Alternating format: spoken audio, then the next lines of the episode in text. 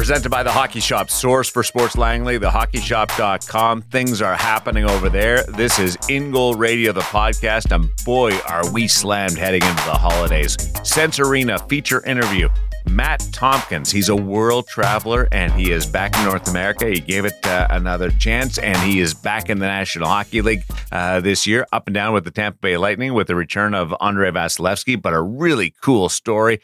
And you will become a fan of Matt Tomkins. That is a money back guarantee. That is the most least risky statement that I will make on today's episode. Guaranteed as we uh, bring in the co founders of In Goal Radio, the podcast, In Goal Mag, David Hutchison and Kevin Woodley. Uh, Woody. Yes. I, I, I won't go there right away, but I, I want you to be aware. I want a full rundown of the Ring of Honor ceremony inducting Roberto Luongo. I'm not going to go there just yet. Just warming him up but I want that to be in the back of your mind. Uh, you know what I love? I love that you offered a money back guarantee on a free podcast. Yeah, I like that. Um, I, I'm I'm really aggressive with my statements. You know what I mean?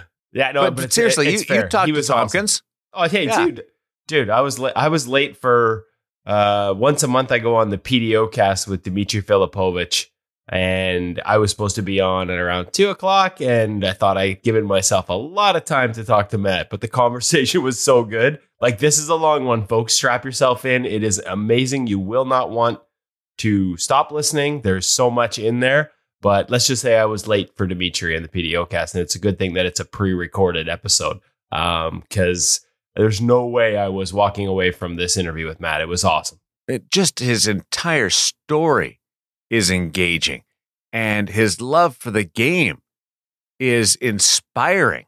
It's absolutely wonderful, Hutch. Uh, I talk to kids all the time about everybody has a different path in the game.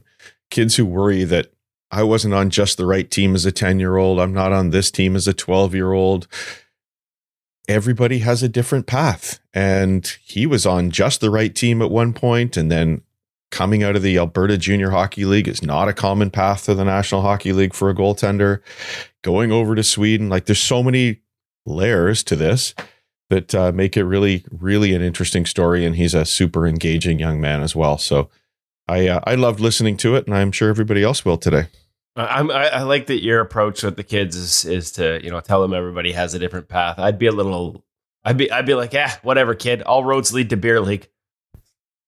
That's true. I think I've told the story before about uh, at Eli Wilson's camp where they, well, it was Pete Fry who actually went around the room and he he asked the kids, "You need to tell me where you want to play one day. What's your big goal?" And uh, of course, the one kid comes and he says, oh, "I'm going to play for the Montreal Canadiens." The next kid, "I'm going to play for the Toronto Maple Leafs." The next kid, "I'm going to play in beer league."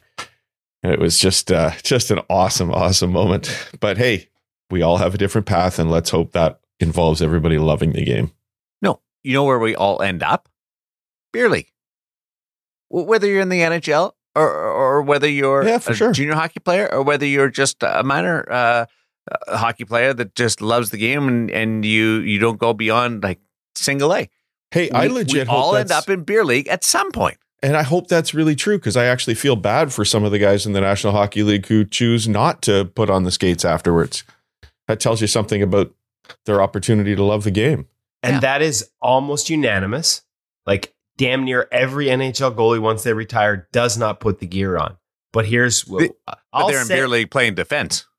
Yeah, they all a lot of them so, play. Oh yeah, Craig Anderson, but Andy went back and played in the Hall of Fame game this year. And not And that I want to didn't he you suit up for the Sabres recently in practice in a as well? practice. That's right. Mhm. And not to not to not that I want to go back to to it, Darren, and give you the opportunity to get me fired up, but Roberto told Dan Murphy during the intermission panel here during the night he was honored that he's been putting the pads back on again.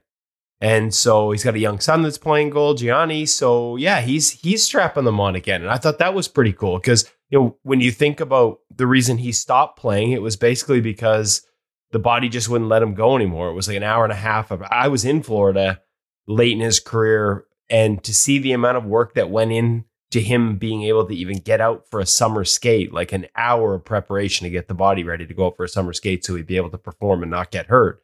Like that just became too much. So the fact he he still loves it enough to put the pads back on now that he's retired. I think is just awesome. I think uh, getting ready to skate or doing a workout like yoga would be awesome over at the hockey shop. Source for Sports Langley. Could you imagine Sure hope doing all a yogi? paths lead to the hockey shop for our listeners. Yeah, doing doing a little yogi uh, over at uh, at the the skate uh, area at, at the hockey shop. Uh, just looking around, that would be my zen place. I, I'm a little, I'm a, I'm a little nervous about this one, Darren. We don't want to give anybody any ideas. Like, like poor Cam, like he's already got enough work to do. They're so busy over there. So now, like, we just have like four or five people roll in, drop their mats in front of the wall of Yeah. blockers or the wall of gloves, and just start like full out You like, do it before the shop opens. little pigeon. Kevin Woodley leading a dynamic warm up. Totally. Foam rolling. well, the problem is there's so much there's so much space. That's a good thing. The problem is you'd have to move your mats around to find all the uh, all the items because they are just packed full of stuff, and a lot of it's on sale right now. Matter of fact, we're going to get to our gear segment in a little bit, but that's on sale right now.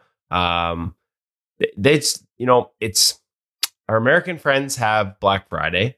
Up here, we used to have Boxing Day, which is kind of Canada's version of Black Friday, and so to get ahead of it. Cam's got some items that are already on sale now. You could even maybe grab them in time to slip them under the tree for a goalie in your life. It's getting a little tight from the shipping standpoint, but if you're quick, you got a chance. So, um, as much as we like to talk about all the new stuff that's coming in, and we've got a bunch of that coming up in the in the near future, there's still new equipment arriving. Some stuff from Brian's.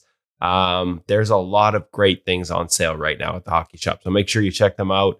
Uh, whether it's for a last minute gift or just to save some money heading into the new year, the hockey shop and the hockeyshop.com has got a bunch of stuff on sale. The only thing that can rival it would be uh, what's happening in the uh, digital world at ingoalmag.com. Hutch. Oh, there's going to be a lot of goalies busy, busy on Christmas morning this year, Darren.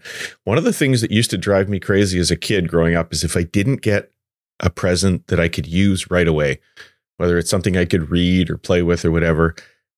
There's a lot of goalies who are going to be on their computer or on their phone this Christmas morning checking out In Goal magazine because the gift subscription requests are just rolling in right now. All kinds of goalies are going to be busy learning the game, loving the game with their subscription to In Goal magazine. So what happens is you head over to the site and right up at the top there's this big bright red bar. You cannot miss it, ingoalmag.com. And you can click there and send a gift to any goalie in your life. Maybe it's uh, son or daughter, maybe it's husband or wife, maybe it's just a buddy. You can send them a gift. You can put in your own custom message, and then Christmas morning or any other day you choose, they'll get uh, a, a nice little message from you. And if you're the kind of person who really wants them to have something they can open and not just wait for an email to arrive, we've also got some downloadable gift certificates there so you can download them and print them out and stick them in an envelope on the tree, something like that. So, so many goalies are going to be loving in goal this Christmas as they uh, flip through those 800 plus articles thousand plus videos. Just an awesome Christmas gift because they can enjoy it right away, guys, and then they can enjoy it tomorrow and the next day and for the next 365 days. So awesome gift for the goalie in your life. And look, let's face it, it's not cheap to buy gifts for goaltenders, but a one year subscription to in goals under 50 bucks, under 40 in your money, Darren. Hmm. Depends on what day. Maybe better. I was going to say under 40 to Darren. 35. Darren, Darren's getting ripped off on exchange if it's even 40 bucks right now. My God, I had to buy true. something in the States the other day and I felt like it was a mortgage. Uh, the the process that uh, that we have with the subscription to ingoalmag.com uh, it's been going a couple of couple of years now. Uh, people, some people have been on this for uh, a while. Is it easy to to re up, or, or do you have to order a brand new subscription? How does that Super work? easy. Just Okay. head over to the same place, and there's a little link right at the top if you're redoing your gift. And Oh, I mean, effectively, the process for you is exactly the same. It's just a little bit different for us on the back end, but you can absolutely re up your subscription. We got lots of those coming as well. Uh, does it uh, tell you how to score a goal? Because we've had a couple of guys attempt to have a goalie goal put on the board this week. Well, you know Two what? of them. You know what? What it does have is a multiple uh, article video series with Mike Smith, who was one of the great puck handlers, where he takes some young goalies through a whole bunch of puck handling drills. And I think if you worked through those as an in goal member and you practiced all those Mike Smith tips da- uh, diligently, you'd be ready for what those guys did this week, Woody. Yeah, I'm going to send that one to Sergei Bobrovsky as well. well, he's been watching uh, one of us in beer league, I think, for his tips. I like a- the fact that that that they're they seem to be getting more aggressive with it. Uh, Andrei Vasilevskiy and Devin Levi both took shots at it this week. Uh, neither one of them got got close. Uh, they were intercepted be in the neutral zone, but I, just different parts of their career. Uh, they're aggressive. We know where Bob is in his career, uh, puck handling. Yeah, no, um, I didn't. I still haven't seen the Vasi one or the Levi one, which was last night at the game you were working, Darren. But I like it. Like I called it a few years ago in an article at NHL.com, and I feel like I was almost wrong because I thought we'd see more of this. Like teams pulling goalies down two with like five minutes left. I I thought we'd see more attempts, and we know guys can chuck it like never before. I actually thought we we'd have seen more goals over the last little while than we have. We got Jari this year, we got Ullmark last year. Um, I, th- I think it's coming because these guys can all throw it, and they're getting more opportunities to do so with you know more goalie pulls earlier at the other end, down a couple. So it's um, I think it's great. It's awesome. Uh, maybe my prediction of a few years ago will finally start to come true, and we'll start to see multiple goalie goals a year because uh, everybody wants it on the resume, right? Like we, we talked about it, Flower, right? Like Flower, that's one he's he's coming up on a thousand games, you know, and we can we'll save that discussion for next week. But Marc Andre Fleury coming up on a thousand games might be the last goalie ever to reach that milestone. And I know he wants one before his career. And so um, the good news is there's increased opportunity and there's more goalies than ever that can actually get it down to the other end with height and velocity, as we saw with Jerry and Ullmark, landing it near the hash marks of the other end. I wasn't thinking about it in either case. Watching Vasilevskiy play the Edmonton Oilers because he was it was the best game I've ever seen Vasilevskiy play, and he, he, he gave four, up four. But yeah, but but it, it, was it was the best game I've ever seen him play. Uh, almost faced sixty shots in it. Uh, it was spectacular. It never crossed my mind that he would, at, in a game that was back and forth, that he would go for it, but he did. And Devin Levi, it was just, it was early in the goalie pull, pull and uh, it didn't cross my mind there either because they were kind of trying to hold off a push. And he didn't hesitate. He he grabbed it, and I think it surprised uh, everybody in the rink that he went for it right away. And uh, maybe didn't get all of it, uh, but it was it. I I stood up and grabbed Darren Eliot, who's the former goalie beside me, and he uh, was pulling on his jacket like he's going for it. And I, have never seen one in person, so I was I was all excited. And he wasn't even on the team that I'd cover. I've seen two, so um, it's it's pretty it's pretty cool when it happens for sure. And when you're in when you're there and in that moment when it happens, it's uh, you, you'll get one soon, Darren. Much like Marc Andre Fleury, you'll get one in your career. Did Lou ever get one? No, that was not a that's not that was not a strength of of Roberto's game, as he'd be the first to tell you. Um, no, if Lou if Lou had scored a goal for the Vancouver Canucks, would his number be retired oh. instead of being on the Ring of Honor? I'm just I'm curious if that would just, have put it over the top. Just poking the bear, eh? Just poking the bear. Let me say this: the rant that I promised last week may have died on the vine in watching this ceremony and seeing Roberto and the way he handled it with such class as they retired his number, not retired his number, but put his his name up in the Ring of Honor. Um, just a great ceremony. Cory Schneider there to introduce him. I thought it was cool that the Twins brought him out a jersey with a C on the on the chest because, of course, when he was captain, which is hey, like a lot of people talk about that being a mistake, but Roberto talked to us about how proud he is of the fact he was named captain. Um, you know, and I know Mike Gillis, the general manager at the time, still insists like that was the right decision. It's just the position he played wasn't ideal for it. But um, he took a lot of pride in that. And so they gave him a jersey with a C on it because, of course, he had to just paint it on his chin because league rules prevent a goaltender from actually being the captain. Uh, the, the whole thing, it was a great day. The ceremony was great in large part because of the way Roberto handled it. Um, a fantastic speech. Even even Thatcher Demko getting a shutout that night and the lose that came with every big save and at the end of the night and when he did the sort of post game uh, rinkside interview with the rinkside reporter in house.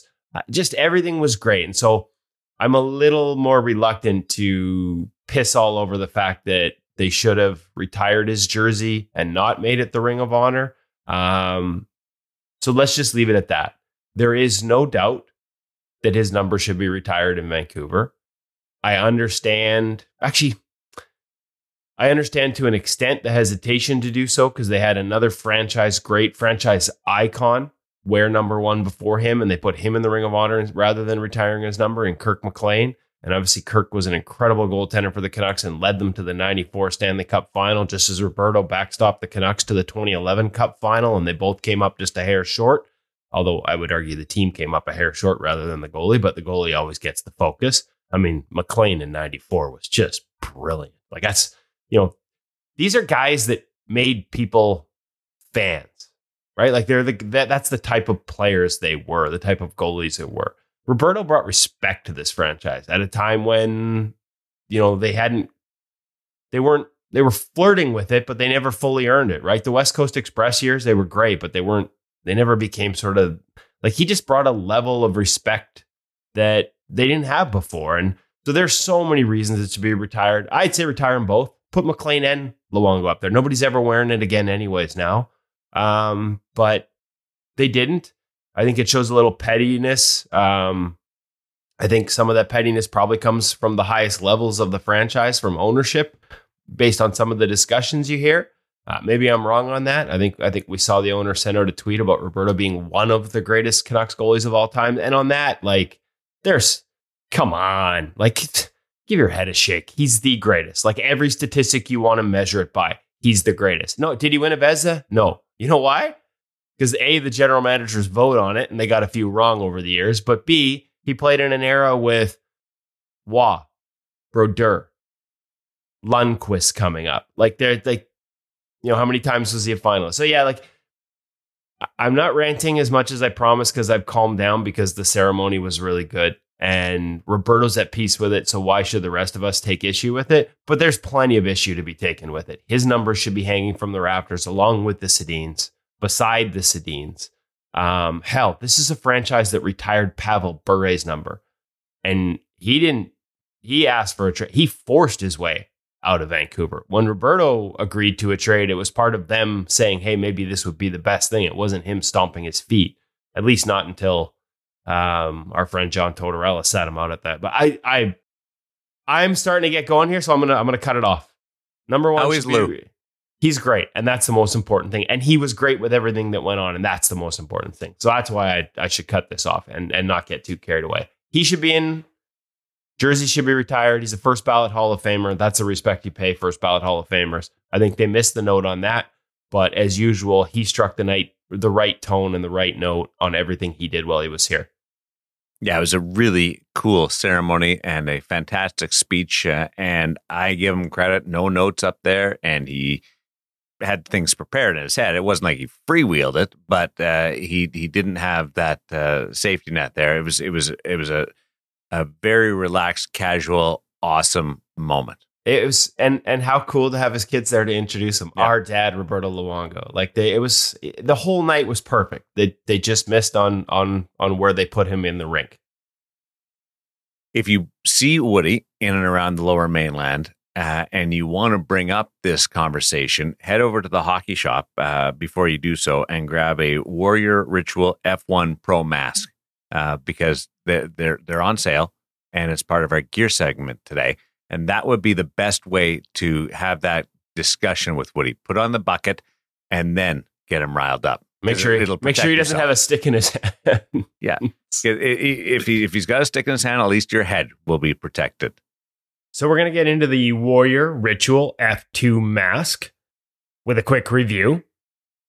It's an item they've had in store for a while, um, but we just never got to reviewing it. It was a, sort of an update of an earlier version that we did review years ago. That's the Ritual F1 mask, which is still a pro level mask, and they still have some of those. They actually stocked up on them recently. So they have extra, and it's on sale for just $6.99 at the hockey shop and the hockeyshop.com. So, as much as we're going to get into the ritual F2, they've still got the F1 and it's on sale. I am going to leave you with a little tease, however.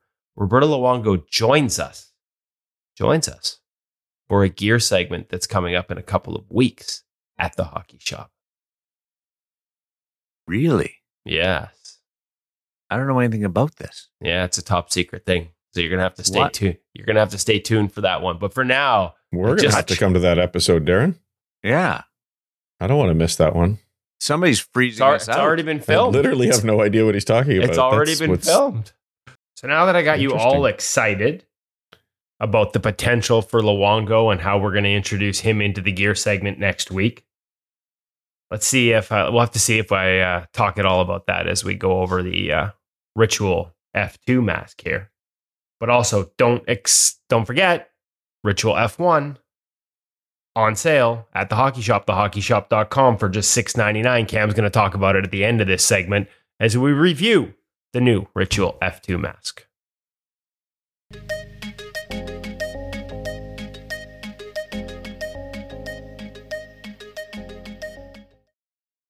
Welcome back to the Hockey Shop Source for Sports. I'm down here in Goalie Utopia next to Cam Matwiv, That's me. And we have a new mask to show you today. Well, a new, an updated version of what was a new product from Warrior, the Ritual mask Yes. the F1. Now it's the RF2, Ritual F2 Pro. Pro. Right. We're only looking at top tier, despite the fact that Cam's in this video. We're actually only looking at the top tier masks today. We'll do the lower levels, which Cam fits with, another day. So, what's different about the new F2 mask Pro? So, they've updated the carbon and they've updated the foam. So, this is a recipe that is already working really well in the F1 mask. Kind of quietly, you know, it was in the background, maybe not as popular as some of the Bauer, you know, CCM, other options that were on the wall, except it shouldn't be overlooked for a couple of reasons. One, again, Warrior found a winning recipe with that F1. Very protective, very durable, which is fantastic. And the overall foam package on the inside was quite comfy and actually worked quite well. There are a few small issues which have been ironed out now with the F2 in terms of for its update. So, looking into first of all the foam package, um, going with a straight blackout foam, dual density, high impact absorbing. They do have their dynamic shock um, foam that they've been using in the past. Great overall protection, ridges up uh, upon impact, so it's helping to stop that energy transfer going into your head. Updating the carbon. So now they're using their Minimus 20 carbon, as before it was the Minimus 120 carbon. So is this a case where Warrior, who's been a leader in the stick category for a while, is, is taking some of that technology from sticks and applying it to masks? That's correct. So again, with Warriors stick line, especially their View series and their M series, have really kind of marched ahead, you know, with using those different style of carbon, how it's being laid in the stick, and how it provides a little bit more rigidity overall. That same has been transferred down to the mask itself. So um, very high impact resistant, not a lot of rattling when it comes to you know those hard slap shots off the head, and durable, which is a key highlight for these guys as well. Um, sometimes in carbon fiber mask, you make something so rigid that that splintering happens because it's so rigid that vibration has nothing where to go and separates the layers. Not something we've seen in these masks, that's for sure. So feedback's been really good in the RF1. You've brought in the RF2 with the improvements. Um, the pro level mask, like this is a mask that, that will stand up at the highest levels for from a protection standpoint. Correct. And it So if I'm playing junior hockey, something like that, I'm still safe in this. yes, or if you're playing plus 50 beer league hockey as you are, you will still be safe. Look, I aged 10 years in the span of this segment from plus 40 to plus 50. The chirps are just so good, Cam. I, I noticed a little layer of um, sort of like rubber in between the bottom of the cage and the mask. That's just designed to sort of make sure that uh, it's also around the top. That's just designed to sort of make sure if the cage absorbs into the mask, so no let's face it, as a goalie, you're going to get hit in the face. Um, Usually by your teammates in warm up at 50 It's plus or where it 40 plus. So the, that rubber tubing is again to help stop with that chipping of that paint coming off when you do get those impacts. Um, that's something that other mask brands have adopted too as well, um, and definitely a good uh, feature to call out. Okay, so there is actually one more feature on this mask that is we've been done a lot of source for sports and hockey shop exclusives. Exclusive. This is a Warrior exclusive in the industry. Yes. This, as far as I know, and Darren Millard, our host, is gonna love this. As far as I know, this is the only mask, and does come with this beautiful little bag too. But the only mask in the industry that comes stock with its own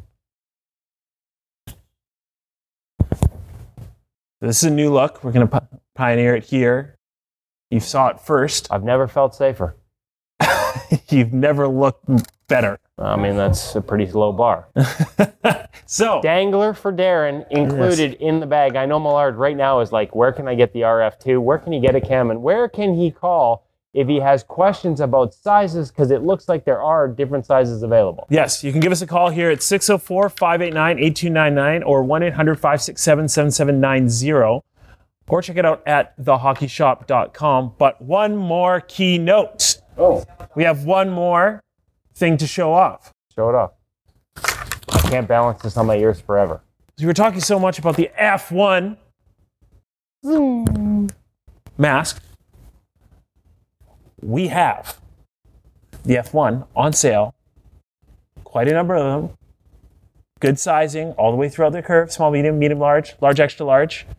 Here at the shop on sale. So, your chance to get the Pro helmet. Still, will those still last? It also comes, comes with, a a dangler. dangler. Danglers for Darren, danglers for days. Lots of Warrior in stock here at the Hockey Shop. Check them out at thehockeyshop.com. Give Cam a call if you have questions about sizing or if you've got questions about the lower level models, um, lower price points that he has in the Warrior mask. Cam's got your answers. Big Warrior guy. Thanks, Cam.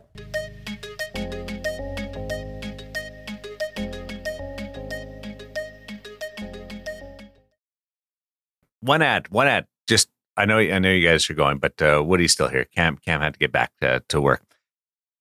When you grab that Warrior Ritual F1 mask, put a dangler on it. It's it's a perfect time. If you don't wear a dangler, add one. If you do wear a dangler, it's good to have a couple just around because you take a shot because they protect you. Sometimes they'll break. Grab a dangler. See, Darren, Woody? Darren, Darren, Darren. I know that Yes. you normally listen to the gear segment, and I and we've kind of put you on the spot this week, Yeah, yeah. and didn't give you the opportunity to listen to the segment before we recorded this. You are gonna love the Warrior Ritual F2 and F1 mask, Darren. You know why? Because it's down low. Because it comes with a dangler.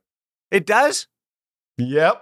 I see. Look how excited you are. We should have told you off the hop. Then this would have been the greatest promo for a mask sale ever. I even asked because I, I didn't have a chance to do the turnaround uh, on the game. Uh, but that is uh, that is awesome. I apologize that I didn't get a chance to. It's to not your to fault. It's our fault. Wow, that is. I'm so excited about that. What? Every Look at- match look at come him. with He's a like- dangler. This, we Kitty did candy this. store. I'd like to pretend that we did this on purpose to capture what Christmas morning would be like if you got the equipment that you dreamed of. Because Darren's face right now and the fist pumps. This is him on Christmas morning finding out that a mask comes with a dangler. This is safety first, ladies and gentlemen. Just throw in the dangler, make it work.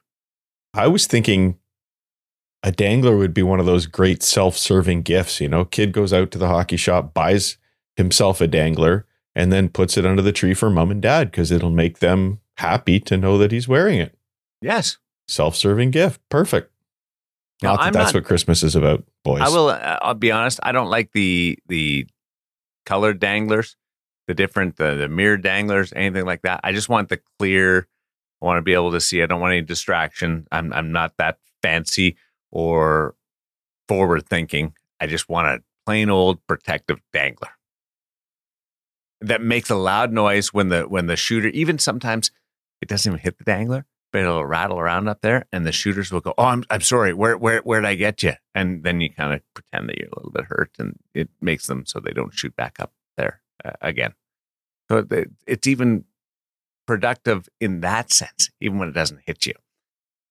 I like that. I like that, Darren. We haven't heard that uh, angle on your sales pitch for danglers. So I, that's a new one. You, you, we got to start making a list of Darren's reasons to get danglers beyond safety. Darren Stankler. Uh, before we get into uh, Matt Tomkins, who's standing by, uh, some, turn on the light in the green room to let him know that uh, he's supposed to head over here uh, for the interview. Uh, did you guys see? I'm sure you did. Uh, but what was your reaction to Pyotr Kochetkov, uh, y- you two legends? I'm curious. Uh, your uh, play off of the penalty shot save against Brady Tkachuk.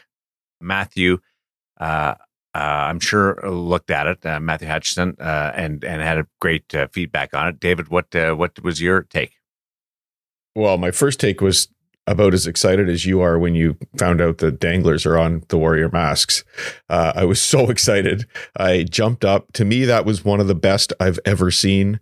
Um, the angle that I saw it from initially, I couldn't tell that he'd uh, taken Tkachuk's feet out. I actually thought that he'd gotten the puck clean, but regardless, the aggressiveness, the full out straight away, uh, it was exciting. And I immediately clipped it and sent it to a bunch of people on uh, on text message, and I, t- I just thought it was beautiful. And of course, there's been a whole lot. I, of course, there was what happened afterwards. I I love uh, how Kochetkov stood up for himself and was ready to go. I thought that was fabulous.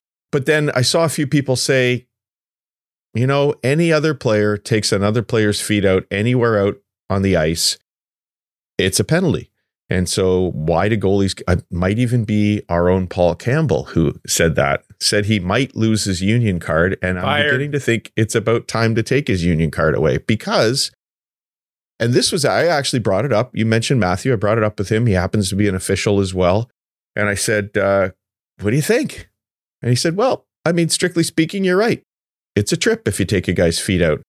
But if you also look at hockey, everywhere on the ice, there are things happening that that's just part of the game and we're okay with it. You can cross check a guy in front of the net and the refs don't do anything about it because it's just something that happens in hockey. Along the boards, as long as you're popping his hips and not his upper back, they don't have a problem with what you're doing. There are things that happen all over in hockey. It's just part of the beauty of the game. You may or may not agree with all of them um, that make it Well, part of the one of the greatest examples all that, that you grew up with was if you dove chasing somebody down on a breakaway and you got the puck first First, and yeah. then tripped them. But that's that- out of the that rules now, that though, right? What's that? That's out of the rules now, though. Yeah, yeah, but Yeah. that was one that we that we grew up on. It's like you, sure, you for got sure. the puck So- first, then you tripped him. And it wasn't a wasn't a penalty. I'm like, what? Thank goodness they, they changed that. Yeah. So I, I like that. And then, you know, the other thing that came to mind for me, guys, was the fact that if Tkachuk was coming in off the rush with the puck, he would not hesitate to go straight through the goaltender to put it in the net. And it would actually be legal, even though the goalie doesn't have the puck. Strictly speaking, you can't bowl over a person without the puck. So there's a lot of interpretations of the rules. And I just think he would play it dirty. So I got no problem with uh, Kochetkov pulling that move, Woody. They have stopped protecting goalies to a degree that I would like. I knew this was going to happen as soon as we brought the I like I called it. As soon as we had the goalie interference rule come in in the video reviews. There's goalie interference on damn near every play. So I knew they would have to like change the rules or they'd lose too many goals and they have. And now goalies aren't protected. Like goalie interference almost like it almost never gets called. It's got to be like so egregious. And this whole used to be able to if you got there first it was your ice. Now if you're outside of the blue you're I don't say fair game, but damn, damn near feels like it on some nights. And so I'm sick of it. You want to come through with speed? I love that Kochetkov threw out a little poke check. Like, that's the risk. If you want to attack with that much speed and come in that fast, better have your head up because I'm coming out. And so I'm for it. Hey, Kochetkov puts himself at risk. He could end up getting run over pretty good. And he's put a lot of his body down, down at ice level near where the skates are flying. Um, so there is an element of risk, but I love it. Like, the, the idea that we're just going to sit passively back and let guys come through us, forget it. Like, forget it. And maybe there's a little bitterness here because I'm sick of it at Beer League and I need Piotr to teach me how to do it properly. Because if you look, like, execution matters in this. If he were to just come sprawling and diving out at Tkachuk, that puck trickles in. Like, he gets that bottom pad flat along the ice. If he turns it over, sort of the face of the pad along the ice, that puck trickles in right underneath him. Like, that's where the puck eventually goes, nowhere near where the poke check is.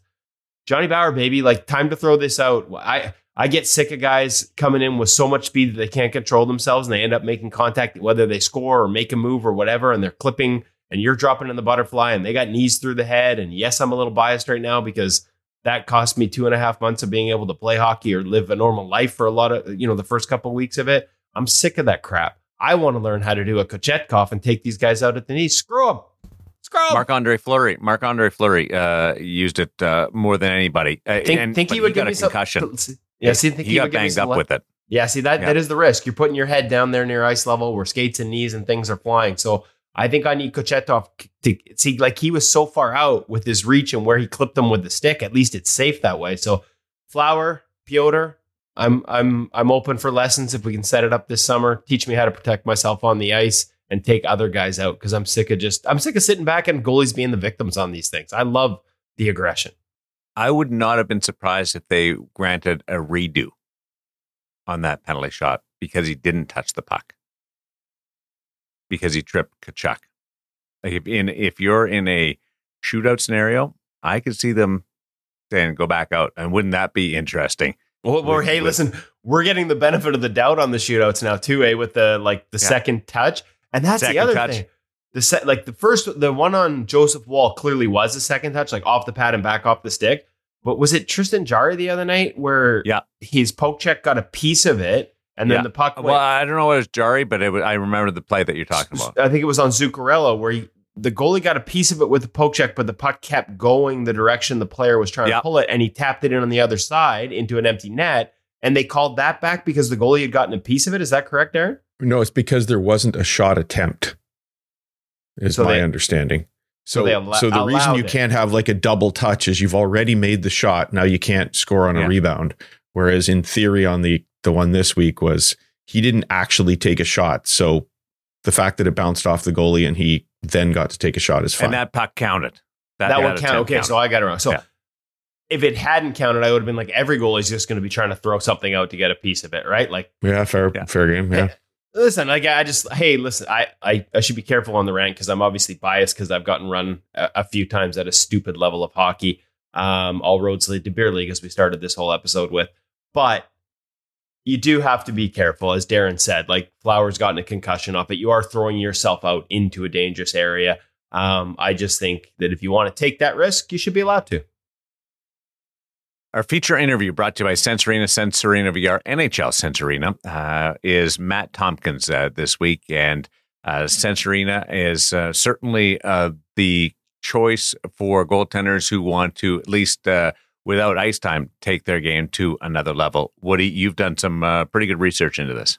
Yeah, I know. Uh, NHL Sense Arena rebranded as NHL Sense Arena from Sense Arena back on November 1st. Uh, they've brought the NHL to you. You can go into their locker rooms, NHL locker rooms, compete with, against, as NHL teams, like wearing their jerseys against players wearing other jerseys, against other goalies in leagues and competitions. They've really sort of brought the the game element to it, but this idea of sort of bringing the NHL into Sense Arena was always kind of funny to me because the NHL was already, or, or Sense Arena was already in the NHL.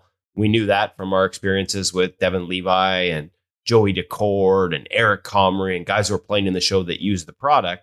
And so it was time for an article on it. I promised you, we teased it recently that we had talked to Joey about using it in intermissions to dial in his glove. So that was the lead in a story that ran at NHL.com this week, talking about how these guys are using this tool. Interestingly enough, when I wrote the story, Eric Comrie had told me he he used it more in the offseason and he'd stopped using it in season as much. But then he had a little injury and he was using it in season this year. Obviously, Daccord using it. Um, we know about Devin Levi using it. Uh, so yeah, um, listen, this is and Bill Ranford is in the article talking about the uses and the benefits of it from our podcast interview with him. There's just this is clearly a tool that is as much as they've added a game element, and we all love to compete and play games to the new launch. Uh, this is very much a development tool that's being used by the goalies at the highest level to keep themselves sharp when they can't get on the ice. So if anybody's out there thinking, well, it can't be realistic enough to actually help me get better as a goaltender, uh, if it works for these guys in the middle of a game, it can work for you. And so make sure you check out that article. We'll have a version of it up at ingoalmag.com as well. Early, I guess, early next week or late this weekend. As you're listening to this, you can check that out as well. So um, just, you know, confirmation of what we've been saying for years. This is a legitimate tool for goalies, and uh, it's never been better, and it keeps getting better, which is one of the points that Bill and Joey Daccord make in the article. Grow your game over at NHL Sense Arena, and that sets us up for the feature interview with Matt Tomkins, uh, who is an Olympian, who is a National Hockey Leaguer, whose journey has taken him all over uh, the world, and he's stuck with it, and he will offer uh, multiple lessons and inspiration. Can I just say, I'm just we're just going to leave this and let it roll because it speaks for itself. Obviously, got his first NHL win this year in Montreal. Well, like like what a mecca. We talked about how how significant that is to goalies uh, with Casey DeSmith in last week's episode. This is a long interview. Make sure you stick around to the end. Woody, being the dummy that he is, tends to go a little. We, we, we start with this season and, and what he accomplished, but I tend to go a little chronological after that, right? Just sort of work through the different steps of his career. And I may have left some of the best to the last uh, in terms of some really great takeaways and some training that he's done with some friends of the show, including James Wendland uh, and our friend Lyle Mast up in Kelowna, and really gets into the specifics of how that changes the way he plays and the way he thought about the position and tracking pucks, um, things that he hadn't done before that he really believes have made him ready for the opportunity to play in the NHL this season. I kind of buried the lead a little bit and left that one to the last. So if you're hesitating at all about sticking around for an hour and 15 minute interview, don't because there's gold at the end of it. Matt Tomkins, this NHL Sense Arena feature interview on InGoal Radio, the podcast.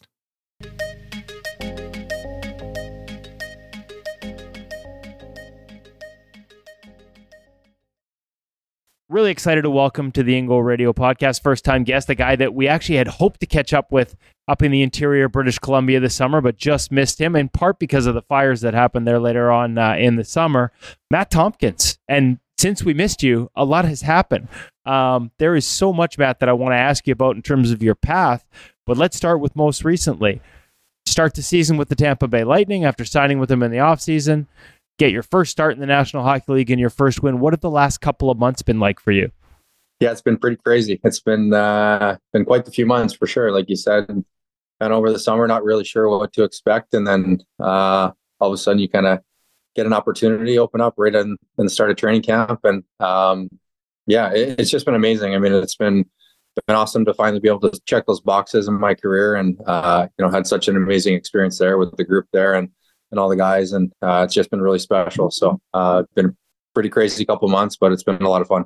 What's it like to like first off, like as you come into camp, and then everybody in the hockey world gets the news that Andrei Vasilevskiy is going to miss a little time. Um, walk me through your mindset, sort of coming into camp, and and I was going to say how it shifts when you get that news, but I'm guessing probably doesn't shift. Like that's part of the being successful as a goaltender is not overreacting to changes around you.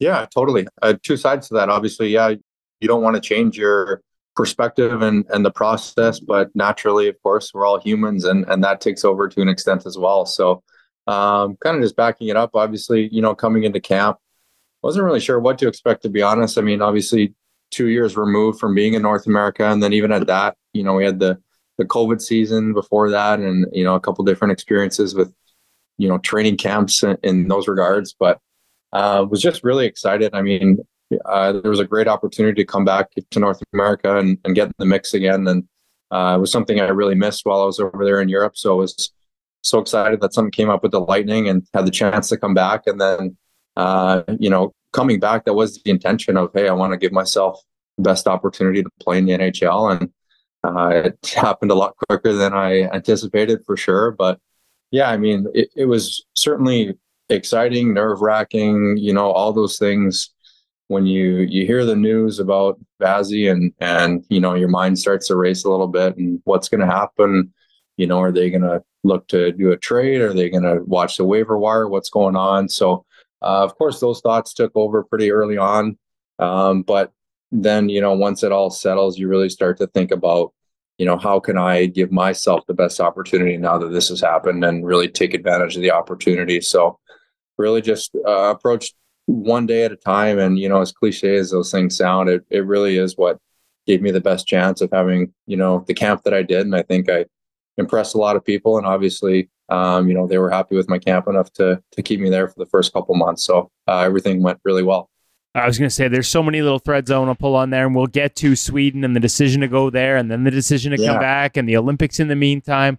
Um, but you said it, you know, one one day at a time, one shot at a time when we're on the ice.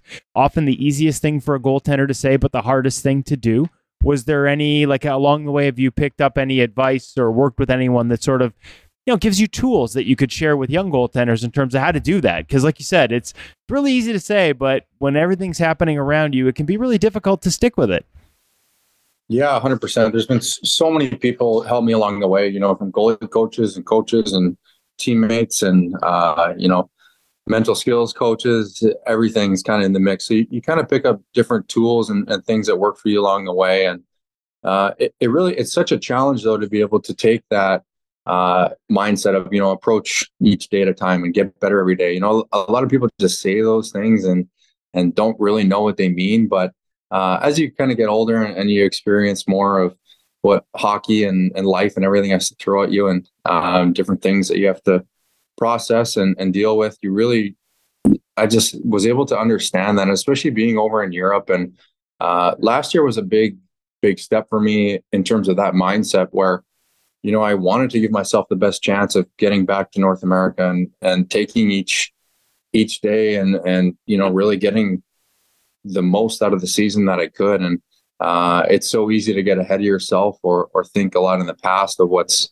happen or what may happen, but uh, really just being present with all that stuff and really learning what you can control is, is kind of the best way that I could explain it. So uh, obviously, as as goalies, we know there's so many uncontrollables that you think are in the realm of what you can control, but uh, especially when you're young, you know that's that's an easy thing to get caught up in and, and a tough thing to decipher of what falls into which category. But um, definitely just an experience thing for me that I've you know learn how to how to deal with what I can and prepare myself as best possible. And um, yeah, so it's uh, it's been a a long journey, but a lot of tools that I've picked up along the way with that.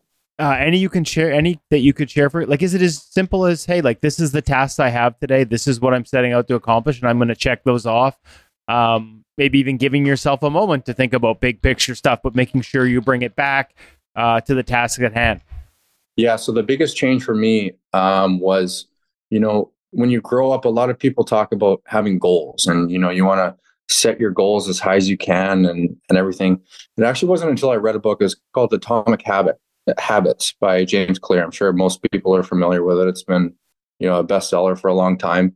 And he talks a lot in that book about how it's one thing to have goals, but another thing to have what's the process of achieving those goals. And of course, you know, the title of the book, Atomic Habits, he, he talks about all these little things that add up, you know, to creating this process of achieving those goals. So I really, you know, when I first read that, I read it through a couple times now, I really was able to apply it to hockey. And, you know, I, I was like that when I was younger and first turned pro. Of course, you know, I have these goals of playing in the NHL and, you know, being a top goalie and doing all these great things. But often was overlooked of what are the little details that I can do every single day that's going to make me a better goalie, a better person, you know, whatever it may be. So, um, really, that was just a, a, mindset shift that I had over the last couple of years where I really, I take pride in what I do every day. I really put a lot of emphasis into the details of, you know, being a professional and, and, you know, doing this every day as a job and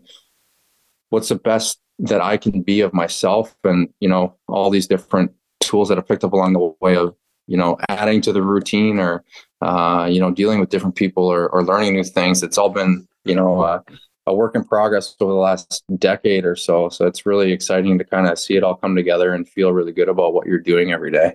Well, the other recent experience that I'd love to hear how you managed and might be able to pass along some advice to young kids or, you know, junior goalies or even new pros you talk about the NHL dream. Once it becomes reality, you've managed to maintain a day to day focus. You get through camp. Now you're your first start with the Ottawa Senators. How do you you you said there were nerves? There's going to be. That's human nature. How do you channel them in the right way? Yeah, again, for me, it all just kind of came back to process, and uh, I think a younger version of myself would have thought that the entire game was in my control, and and you know I could dictate the outcome with the right mindset or the right approach, but I think at this point in my career, I understood that, you know, hey, I do my thing. Like my, I trust my game. I've, you know, gotten to this point by doing exactly that. So now that I'm here, nothing needs to change. So I actually really enjoyed, uh, you know, of course, being in the NHL was a dream come true, but I really enjoyed like having those challenges and opportunities of getting to play games and you know practice with the best in the world. And uh, I think again, where maybe a lot of younger goalies or even a younger version of myself would be you just get so nervous and overwhelmed and, and anxious about these different situations that uh, you know really if you break it down nothing changes as far as what you've done to get to those points and um, so i really just i had a lot more enjoyment and a lot more fun really playing in those games than I would have a few years ago. So that that was really exciting that I feel like at this point in my career I can understand that like I said I I know what I can control. I know uh, that I have a lot of trust in my game. So uh, just about execution and and you know the chips kind of fall wherever they do, and a lot of it is just uh, just luck, really. I mean, that's it, there's so much that you just you can't even think about, and if you think that it's in your control, you're it's uh it's a long thread that's going to unravel. Okay, so it's not in your control, but to have whether you want to say the stars align, you get the start mm-hmm. in Montreal, you pick up that first win in a building like that, Western Canadian kid, you know, obviously we've all been massive right Carey Price fans here at InGoal uh, over the years and all the time we've got to spend with him. Like I've got a Ken Dryden tattoo on my arm for crying out loud, right? Like like th- that's the mecca for us goaltenders. Like what did it what did it yeah. mean? Was it extra special because it was there? It was extra special, I think for sure. And um, so it was on back to backs. We were in Toronto the night previous. Um, so it was an optional in the morning. I think there was it was me and Jonas and maybe two or three players that were out there. So I really had the opportunity to skate around and you know look at the building. It's the first time I had ever been in the building, and obviously the the history of it and and the organization. So I had the time to really take it all in. And and again, like all kind of coming back to, I just enjoyed the whole process. I I loved you know the chance of playing each game and and the opportunity, and it was just a lot of fun to me. So I was able to you know, take the time and be present and take those things in and look up in the rafters and see the names and um, you know, so that that was all really enjoyable. And then of course, you know, just being able to start there in the first place was amazing and you know, experience the anthem and the intros and all that that comes with it. And uh, of course, puck drop comes, you know, you're focused, you're dialed in, and and you do your thing. And then uh, obviously to to get the first win there, it, it was extra special. And uh, yeah, a night I'll never forget for sure. What were the emotions like after? Like just to have checked that box, like you said, the NHL dream, to have a win in your name, um, you know, something nobody will ever take away from you. As much as I know the goal is to still get back there and play more, like to have mm-hmm. that checked off, like there's got to be some emotion to that moment. Big time emotion for sure, and and of course after the game you kind of get wrapped up in all the, you know, the just kind of the post game of a win. I mean, we we all know what it is. It, it's a lot of fun, and and it's you kind of get caught up in it, and then you know the media and all that stuff too. And then there's us. Yeah, you got to deal with us. you got to catch the yeah, you got to catch the bus back to the hotel, the whole thing. So um, it it wasn't until I would say you know maybe an hour or two after that it was it really kind of hit me once you know the all the adrenaline of the game had worn off and you really kind of soaking it all in. So that was special. I mean, obviously family, friends, everyone reaching out and uh, had been following along, of course, the whole journey. But then to finally be able to to get the win and, and have it be a special one like that was was so cool. So uh, definitely lasted a, a, few days, and uh, I really took that all in for sure. But uh, yeah, I just an amazing night for sure. Okay, so a big part of that story is obviously the 12 or 11 years between getting drafted by Chicago in 2012 and and getting the yeah. win. And I want to get into that path and and all the different routes it took. But before we go to that, I, I want to go back to Vasi because as much as you know, a lot of the focus became about him getting hurt and, and the opportunity it presented. You did have an opportunity to be around him in camp. And, mm-hmm. you know, I mean, I only get him through town once a year.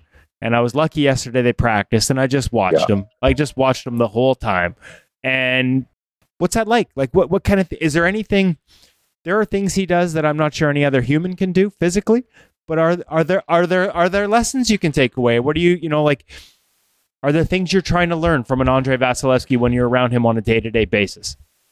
I was trying to soak up as much as I could, every chance that I could, and and that started. I mean, I, I got to to town early. I came a couple weeks before training camp just to you know be around the guys and, and get settled in and all that, and just even watching him prepare just for a summer skate was crazy to me. You know, you watch the the preparation and and the intensity of what he was doing off the ice, and then of course, the execution on the ice is second to nobody. So that was amazing, you know, just to watch from afar as a, you know, just interested in in goalie stuff and you know what what does the best in the world do. So I didn't see too much though throughout training camp, and then of course, you know, with the injury and he was separated from the group a lot.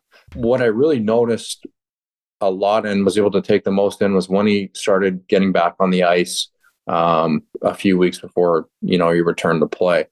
So uh, I really, I'll never forget like the first time skating with him and watching him like execute simple goalie drills. You know, a lot of things that we kind of take for granted as far as you know just being really simple and and you know oftentimes you do them more as like a warm up drill sort of thing and you're watching him do it and he's just like the execution and the precision is just incredible to watch. And then you know of course i i got to watch slowly the transition of him just come back skating and then start taking some shots and then you know to watch him in a full on practice. So it was like the watching that process and and his attention to detail was just invaluable to me. I mean it, it, i learned so much from him in the couple weeks that i was able to watch.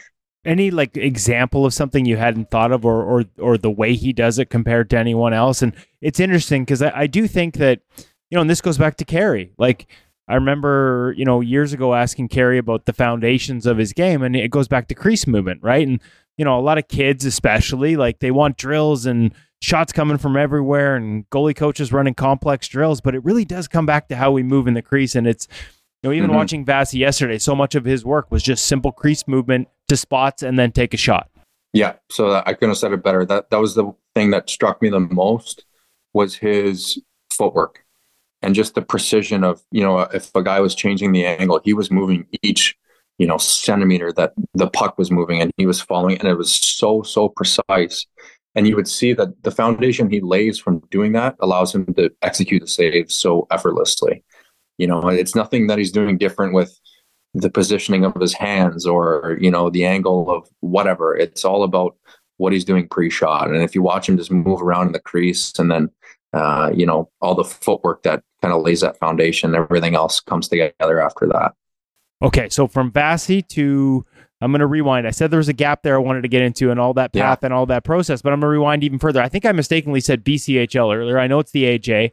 Um, but who was your guy? Like like young Matt Tomkins growing up, who was the guy that you wanted to be, the guy that you emulated, and how'd you get started in the position? Yeah, so uh, twofold to that. I was actually my favorite player growing up was Patrick Roy, even though I was a defenseman. So okay. how that makes sense, I'm not sure, but um, so he was the reason I became a goalie in the first place. Decided, you know, one summer I wanted to be like him, and then uh, you know my poor parents are out buying goalie year for me and, and scrambling because I made this decision last minute that I wanted to switch a couple weeks before camp started. So how old were you? Um, I was uh, 10 years old. So maybe a little bit later, but uh, yeah, it was uh, ended up being a good decision. So I'm happy with that one. Um, but then growing up was was Carey Price. So again, you know, tying it back to the first win in Montreal kind of makes it extra special with that. With uh, you know, watching a lot of games with Carey playing there, and obviously with, with Patrick being a big uh, part of that organization. So really cool to see it kind of come around like that. Okay, so from a last minute decision, what what led to the decision? How did you like? Hey, mom, dad, I want to be a goalie. You know what? I I have no idea honestly. For I still can't explain why Patrick Roy was my favorite player, even as a defenseman, but he just was. And then I, uh, you know, like your idols do, you want to do. So I wanted to become a goalie, and it, I it worked out really well. I had a great season. I made the top team my first year playing, and ended up playing for Team Brick that year. So I guess it was easy for my parents and to help me continue on with with that journey. So, um, but yeah, I can't really explain that one. And then yeah, just stuck with it. I we, was you know really successful with it early on, and just kind of I guess relied on athletic ability more than any sort of structure, but that that came later, I guess. Well, I was going to ask when does it start, right? Because you're you're obviously if you decide to play because of Patrick, you're probably modeling your game as as much as you would at that age. You're you're watching TV and you're trying to do the things he's doing, but as you move up, mm-hmm. you know, and, and into your teens and becoming, you know, end up playing in the AJHL and off to Ohio yep. State. When did the goalie coaching side of it, and who were some of the early influences? Yeah, I would say that uh, it started pretty early, and so much credit goes to my parents. With you know, of course, growing up in in Western Canada, you know, you have the opportunity to to play hockey, and most kids do. And but I think you know, obviously, we know goalie gear is so expensive, and and hockey is so expensive in general. So just so fortunate to be able to play in the first place, never mind to be a goalie and, and have the opportunity to play on these top teams and, you know, travel around and do that for so long. So I can, can't thank them enough. Obviously, so much goes into that as a parent. And then, uh, you know, and then they would always go the extra mile with finding me, you know, goalie coaches in town to work with and, uh, you know, going to the summer camps and kind of doing everything gave me the best opportunity to be as good as I could. And um, worked with a ton of goalie coaches growing up. You know, Edmonton, pretty big city and pretty, you know, hockey dominant. So a lot of options there. And um, yeah, was was learning a lot from a, a young age and, and, had access to that, which helps so much with you know building your game and and uh, being able to play for those top teams and, and kind of keep moving up the chart, so to speak. Do you see like you you you know you said you worked with a ton of different people um, value in that different voices different perspectives as opposed to yeah. you know for some guys it's like hey i started with this guy at age 12 and it was him till age 25 yeah. And i'm sure there's pros and cons to both. Uh, I, I, can only speak for having multiple voices and uh, different coaches and and i thought it was great especially i think when you get older you start to understand that a lot of the points overlap. They just maybe use different language or explain it differently or um, you know even demonstrate it differently sometimes, but they're trying to show the same point. So once you kind of you know you you've able been able to hear those different voices and understand the point, then you can kind of you can hear the same thing from a hundred different guys and, and get the same message. So that's something that you can't really teach maybe as a, a parent or a you know a goalie partner or whatever it may be. That's just something that comes with age and experience. But uh, I I personally really benefited from having a lot of different voices and perspectives, and still do. I mean, I've played for different teams for the last four or five years, so a lot of different goalie coaches and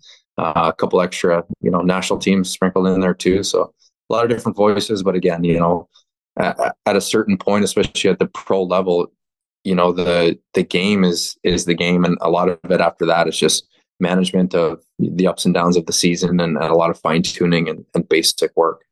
So 2012, after first year in the AJ, Sherwood Park Crusaders, if I'm not mistaken, there we go. Had actually yeah. had that right. Sherwood Park, home to a number of great goaltenders as well. Um, yeah. Some some guy named Carter Hart we know pretty well too.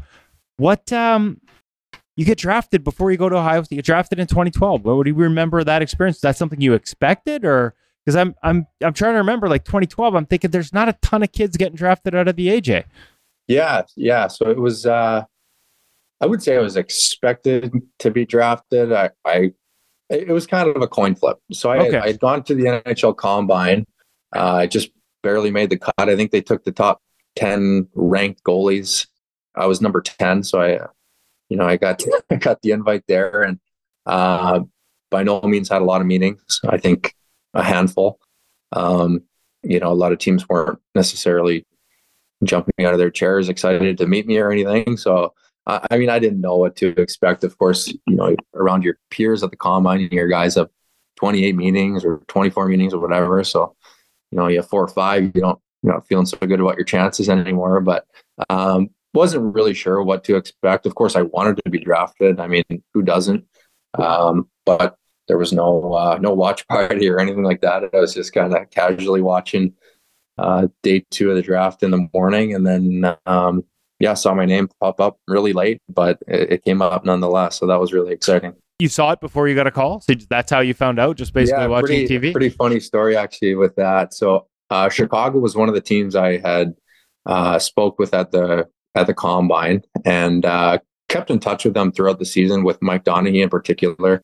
And um, so I actually saw his number pop up on my phone, but the way that they had the draft coverage in the later rounds is they would only show the picks every five or 10 or so. And then they had the panel or, you know, maybe cut to commercial or something like that. So I had seen a guy, Brandon Whitney, get taken at 191. And then my phone rings uh, from Mike Doneghey and uh, he says, you know, hey, like, did you see who we just picked? I'm like, yeah, like, pick Brandon Whitney. Like, why are you calling me? And he's like, no, no, we took you at 199. And then sure enough, a couple seconds later, it popped up on the TV. So that was, uh, that was pretty funny, pretty embarrassing, honestly. But uh, yeah, super exciting. And then after that, I mean, it was just just all a blur with you know the excitement of that and and the rush and the thrill and the opportunity, and then getting to the development camp and all that. So uh, that was great. Okay, so you had you already committed to Ohio State, or was that did that come the year after? No, I had already committed. I think in the spring of that year, kind of toward maybe after my my season in the AJ, and then uh, of course the draft in the early summer there. So, so that was always the plan to go to Ohio State. What was was what was that experience like for you? Uh, four years of, of college, and and I, I don't know if there's a degree involved. What did you take in school? What was the? Yeah, I got, got my degree. So that was first and foremost. Obviously, you know, there's life after hockey, and and my parents were so great with that. Where you know, understanding that uh, the WHL was a big sell, of course, Western Canada naturally, and um, I was never drafted into the WHL, but uh, when I started playing in the AJ, you know, I think teams can like pick up your rights just arbitrarily. So I think that happened a few times, and yeah. you know, I said I, I wasn't interested in that just yet. Maybe in the future. I'd gone to camp with the Vancouver Giants, and of course, the lure of that brings you in with the big rink and the, you know, the free gear and the you know, all the the shiny lights. And um, so I, I, really wanted to do that, but uh, again, so fortunate with my parents. Um, they had, you know, seen me go to camp there, and they had said, you know, hey, like you just experienced the best of, you know, Canadian Hockey League and the WHL. Let us show you the best of uh, what college would have to offer. And so my dad actually he flew me down to Boston, and I was able to tour BU and see BC and walk around Harvard and see all that. And I actually went to a BU BC game, and the, after that, I said I'm I'm going to college for sure. So that that was an easy decision for me after seeing it, and again, just so fortunate with being able to do that in the first place and, and have that exposure. So after that, that was my mindset. You know, I want to go I want to go to college and and then uh, had a few different options with that. And Ohio State just just was the best experience for me when I flew down and, and saw the campus and uh, the hockey program. And you know, Columbus is amazing city, so um, that was an easy choice for me, and I really really enjoyed my time there. I love that story. I love that because I yeah. mean, at, at, that age, it's got to be like you said, you know, to see what it looks like to be in Vancouver with the Giants, one of the you know one of the top franchises in the Dub. That's got to yeah. be tempting to just jump in with both feet. But oh, it's ha- so tempting, especially you're 16 years old and you know, sign here or play this game, and you know, here's some free gear and some sticks and some swag you can wear back home if you don't. You know what I mean? Like it's oh, every kid would be excited. Say no to that, and yeah. and you know, I don't blame the parents either for for wanting to have that experience for their kids. Um, luckily for me, you know, my parents had seen that, you know, maybe there's more opportunity and um, just even the awareness of that in the first place, I think was so great and ended up being huge for my hockey career and for me as a person to to know that hey, there's there's college hockey out here and, and it's pretty cool. So uh, you should probably check it out. And you can play for four years, right? Like there's no. You so- play for four years. You know, I got my degree. I met so many amazing people, had such an amazing experience. And um, I didn't know what was going to happen for me with hockey after. I mean, I had no clue. Of course, I was a draft pick, but I mean, seems to be a revolving door with, you know, guys turning pro and stuff. So you don't know how you're going to fit in or if they want you. And, you know, it's not really an open line of communication, as we know. It's a lot of, uh, simple and short phone calls and stuff like that happens. So, um, but yeah, I, I, was, you know, so lucky to have that experience in college like I did and uh, to get a degree and, and have that in my back pocket is amazing as well. How'd your game evolve? I mean, your four years in university, the one thing we hear about about playing in college is, you know, weekend games, a lot of time during the yeah. week to not only school, which is college ath like athletes in college, I like I, it's impressive to me how you balance it all, but a lot of working out, a lot of taking care of yourself physically, and a lot of time yeah. to work on your game. How do you evolve? Yeah. So the biggest thing for me with going the college route was time. I mean, it's probably no secret to anyone now, like that knows my story, like pretty late, late bloomer and, uh, you know, kind of came into my game a lot later than, than a lot of other guys. And, um, that was the biggest benefit of, of going to Ohio State was I got that four years, like you said. I actually got five because I got a bonus year that I, I stayed back one more year in junior A as well. So I didn't go right out of high school. I I had that extra year, which again kind of all ties in. But um, that's the challenge again too with being a goalie in, in the WHL. If you're not a top top guy at all of a sudden 19, 20, you, you can be done, which would have been exactly the case for me had I not gone to college. So um, so yeah, I, had the benefit of time and and college hockey as a goalie can be challenging. There was me and Christian Frey, uh, who was the same class as me. So we both came in as freshmen. And of course, with, you know, 30, maybe 35 games a year and two guys that can play, uh, all of a sudden 15, 20 games a year is all you're going to get. So that was challenging. Of course, you want to play every game. And when you're not playing so much, it's, uh, you know, can be frustrating and, and you always want more, of course. But uh, I learned so much about myself as a person and, and how to deal with situations like that, that when I came out of college and, and kind of had that in my back pocket, I, coming into pro, of course, has its own set of challenges, but I felt like I'd gone through a lot of similar situations with dealing with that in college. So I felt a lot more prepared and, and able to handle them a lot better. Okay, transition me to pro then. What's the biggest jump? Because mm-hmm. we've had, I know, like I've had guys, and you know, we talked about Carter Hart and Sherwood Park, like mm-hmm. that. A lot of guys over the years have said the jump from junior to pro in whether it's the ECHL, the American League, whatever, is harder than eventually the jump from the AHL to the NHL. Like your first year of pro can be a real shock. What do you remember of it, and what are some of the things you had to get used to the most?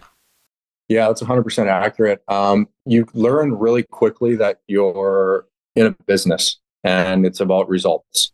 And of course, there's varying degrees to that. And, you know, different guys have, you know, as goalies, you have a, a leash, really. I mean, you're a high prospect, you got a pretty long leash. If you're not a prospect, pretty short leash. So you kind of learn the the ins and outs of that and, and the business side and and really just you learn very quickly how to conduct yourself and what you have to do to make the most out of your development and your experience and your performance really because I mean in junior and, and college is the same. There's a lot of babysitting going on, you know, eat this, go to bed at this time, do this, don't do that. And you turn pro, a lot of it just kind of falls onto your lap and it's up to you to make the right decisions. So uh, you learn pretty quickly about uh, you know the right things to do, the wrong things to do, and a lot of that can really come down to luck too with the group you're thrust into and and who your veterans are and, and the leaders are. Uh, I was lucky with you know coming into Indy in the ECHL and then Rockford in the American League. I had you know such great goalie coaches and and veteran leaders and, and guys to look look up to and see what they do and um, but yeah, that's the biggest change. Is a lot falls on your plate, and, and you have to learn pretty quickly, like sink or swim.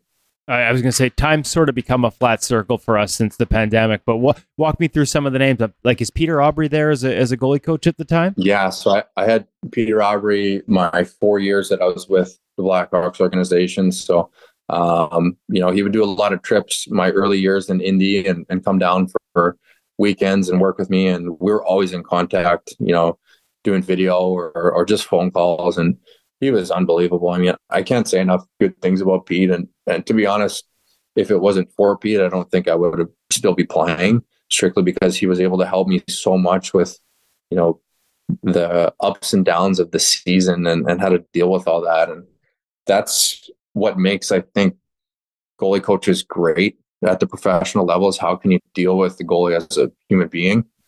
And that's what Pete's greatest attribute is, is, you know, of course, every goalie gets there because they have a certain skill set and they know how to use it. And um, a lot of fine tuning, don't get me wrong, but a lot of guys can't deal with the ups and downs of a pro season and they kind of get chewed up and spit out if, if things don't go their way. So that's where Pete really stepped in and, and was unbelievable to my development was just so much of the off ice stuff. So, uh, you know, one of my great friends, we still keep in touch so much to this day. And, um, yeah, he was a, a, massive, massive part of my success early on and, and for me to continue developing and still be playing really.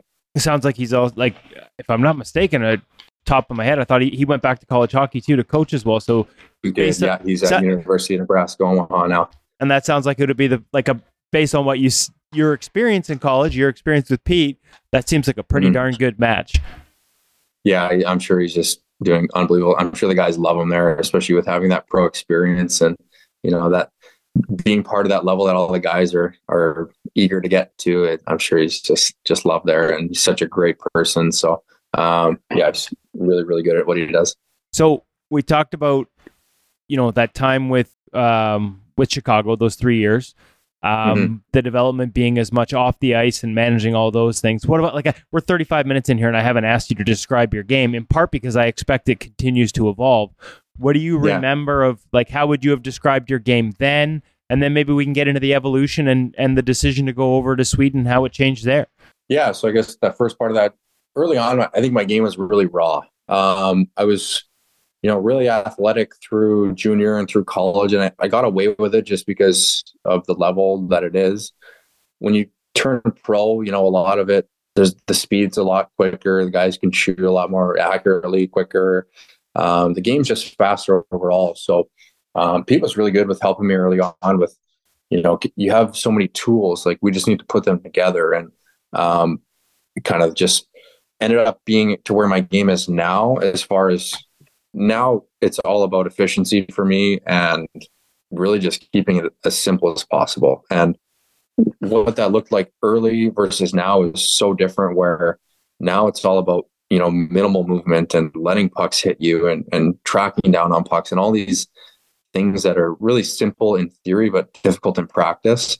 So early on there, was just so much reliance on the athleticism to, to bail you out and you know make the the big save that everyone goes crazy for. But as a goalie coach and even as a goalie once you start to learn that hey you're not going to last very long if that's your first option. So uh, so much has gone into that so much work so much you know time and thought and um, you know now it's really just like i said all about efficiency just beating pucks square depth management you know all these things that we hear about all the time and uh, just putting myself in the best position to execute saves as simple as possible It's nice to have the athleticism, but when you use it all the time, it can be a little tough, eh? it can be tough yeah it's uh, it, it's not a good starting point it's it's good to have in your back pocket but i don't know if you want to rely on it too too much So what went into the decision first to go over to Frölunda? You know, we we think of and we we recently had Thomas Magnusson on the podcast and we think of how you know we've heard so much about the coaching over there and and, and how Mhm. good it is from the goalie coaching perspective. Was this just an opportunity to play or were you looking at like, hey, like there's a lot of guys that go over there and um, you know, maybe there's a different element I can add to my game. What was that thought process?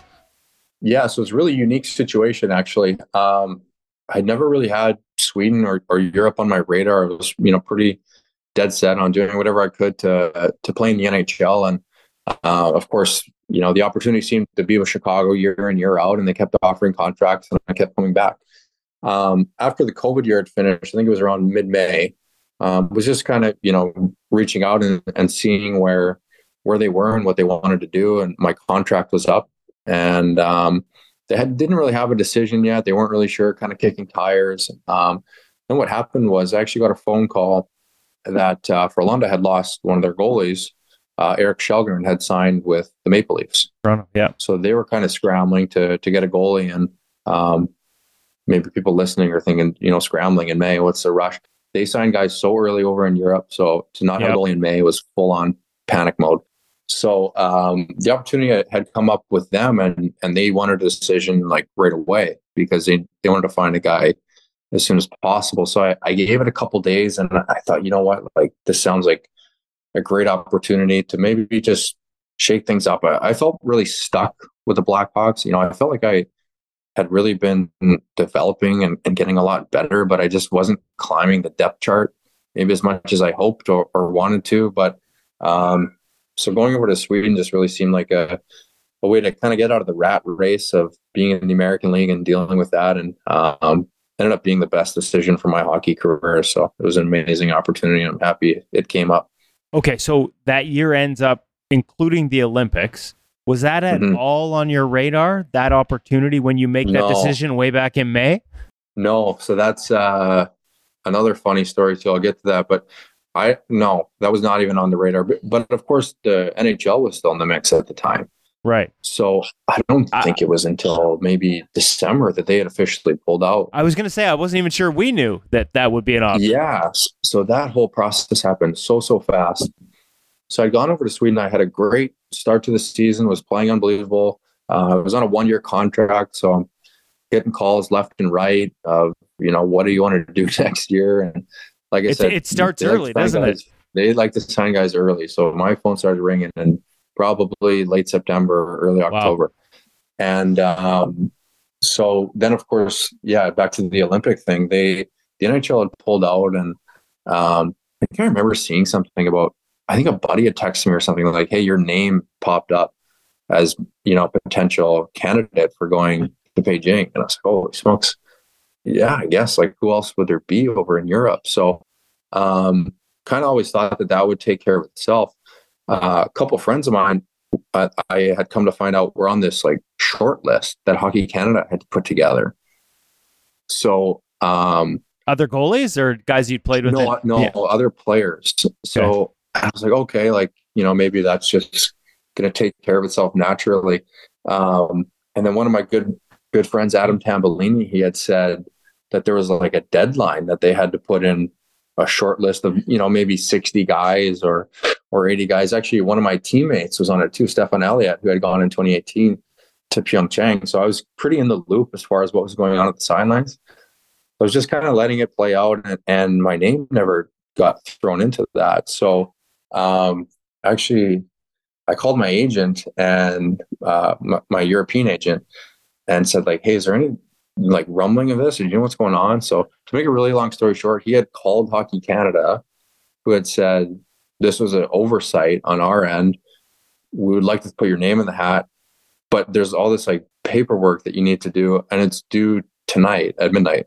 So you got to get on it. So there i was like scrambling away on my computer filling out all these forms and there was so much to do as far as you know paperwork because it was in China and COVID going on, and they wanted to know everything and anything about you know your medical history and all these different things. So there I was signing my life away at you know eleven thirty at night, trying to meet this deadline, and then uh, then the rest is history. You know, obviously got the call to go, which is incredibly exciting, and uh, yeah, that was amazing. So I get to call myself an Olympian now, which is really cool. Now, were you over there in time to do things like walk in the opening ceremonies and things like that? I wasn't sure. You, did you miss that? I missed opening. cer- I was the only guy on the team missed opening ceremonies. I actually had a, a false positive COVID test come back, and um, yeah, there was so many like Such a strange time. oh, such a strange time, and you know, of course, at the time, it's devastating. You know, you're an hour before the opening ceremonies, you get a, a text that hey, don't leave your room. You get a positive COVID test come back, and you're like, holy smokes, is my Olympics over? Like, what's going on? And then, you know, the scramble from Hockey Canada looking to take care of things. And yeah, I could talk to you for about three hours about my experience over there with all the little, all the, you know, little details behind the scenes that a lot of people aren't familiar with. But really, really stressful time and a lot of anxiety, and um, but really an incredible experience to be able to be there in the first place, and then obviously have the opportunity to play and succeed and do all that. So, uh, did you get to play, or sorry, did you get to walk in the closing ceremonies at least after getting to play, No, or did I- you guys I have to didn't. leave? we, I had to leave because you know we were technically on loan from our European club. So as soon as we lost out, they were like, You gotta go." back Oh, yesterday." Yeah. So hey, but we at were least you got the out of there. experience. You got in. You got in, and you got to play. Like you got not just an Yeah. Olympian, but got to compete at the Olympics. I know. Yeah.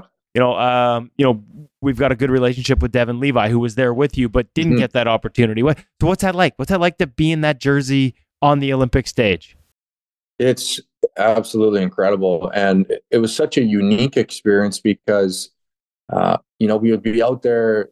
You know, you're you're practicing leading up to the tournament, and there's nobody in the rink because they don't want anybody there. Obviously, than media and, and personnel that they need to run the day to day. And the same kind of applied for the games. There was no atmosphere. There was no, uh, you know, it didn't really feel like much. But then you, you would catch yourself and you would see all the cameras and, and the full operation that was going and think like, holy smokes, like entire country is watching you at home. And this is a pretty big deal. So that was, that was really cool. Once, once you kind of, you know, overlooked all the rules and regulations that they had in place to let you play, then you realize like, no, no, this is the Olympics. It's, there's a lot on the line here and it's a pretty amazing experience. So yeah, just incredible start to finish. We had such an amazing group. Obviously, unfortunate finish there to Sweden. We had hoped to, you know, play for a medal, and and you know that's what you you dream of, of course. But still, to be able to wear the maple leaf, represent the country, is just something I'll never forget, and and uh, one of my greatest hockey experiences to date for sure. Where's the jersey? It's at home. Yeah, Hang, hanging Yeah. somewhere, framed. I hope. it's hang, hanging at home and uh, yeah I, I got a lot of them you know we did a, a big signing after too with all the guys i got, got a few sticks and a bunch of jerseys signed by the whole group so i'll keep those in my possession forever yeah Love it, love it. Pretty Uh, special. along with a with a puck from a first NHL win, I'm guessing too. exactly yeah definitely that's part of the collection of course So back to Frölunda after the Olympics. Next year, you're with Färjestad. I didn't ask you yet, like sort of, you know, there's a history there as well. Uh, Frölunda, Henrik Lundqvist. Uh, I'm Mhm. top of my head. I'm going to embarrass myself because I can't remember who the goalie coach is in Frölunda right now. I'm pretty sure I know who it is in Färjestad. But how'd your game evolve during your two years over there, from one organization to the next? yeah those were two amazing organizations and um, two of the top in, in sweden of course and, and europe for sure so to be able to play for those two was amazing and, and had amazing goalie coaches there uh, christopher martin i had in Frölunda who helped me adjust so much to the european style of the game. And um, you know i was so eager when i got there because it was such a unique change of scenery. And, and i was so, so excited to have the chance to play in the league. And so he helped me so much with my game just with the transition and and really uh, I think he really enjoyed the perspective I had too, coming from North America. So we really just enjoyed talking shop, and uh, he helped me so much off the ice too, with you know all the all the ups and downs that come with hockey. And like I said, you know, a lot of goalie coaches are are really good at that, and, and definitely a skill they need. And then last year I had uh, Mathieu Swoosh. Uh, I probably butchered that, so hopefully he doesn't get upset at me for that one. Maskin, we called him. So Yes, he's been on the podcast too, and I butchered that name Yeah. as well. So Mache, yeah, he knows. He, he was unbelievable. Um, he was so awesome to work with. It came in day one. I, you know, I'd heard of him and, and spoke to him a few times over the summer. Didn't really know what to expect, but he he held my game so much. Like we still keep in touch to this day, and and I still rely on what he taught me foundationally. Where I am constantly going back to that this season whenever I don't feel right or, or feel like I need a little bit of fine tuning and um, was able to work with him and, and Dennis Hildeby last year, which was one of the funnest years I've had in hockey.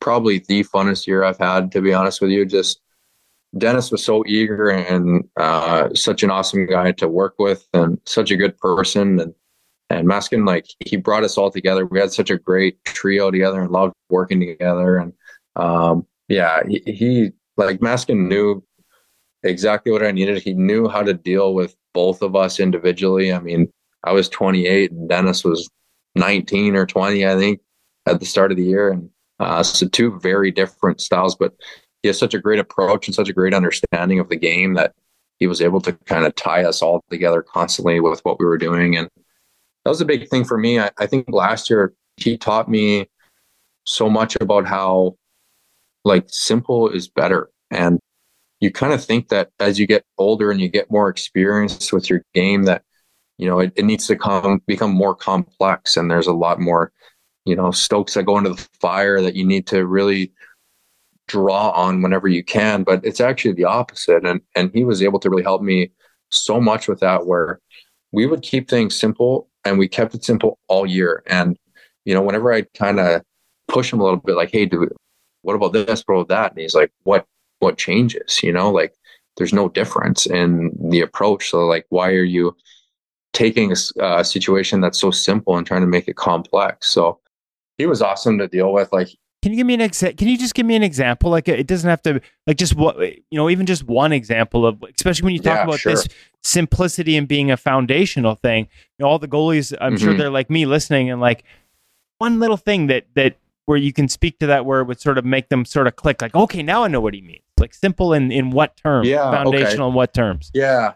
So I think um, like a, a situation comes to mind, for example, like the reverse is used so much, and a lot of post play and net play is such a big part of the game. So there's so many different approaches as far as how plays can develop.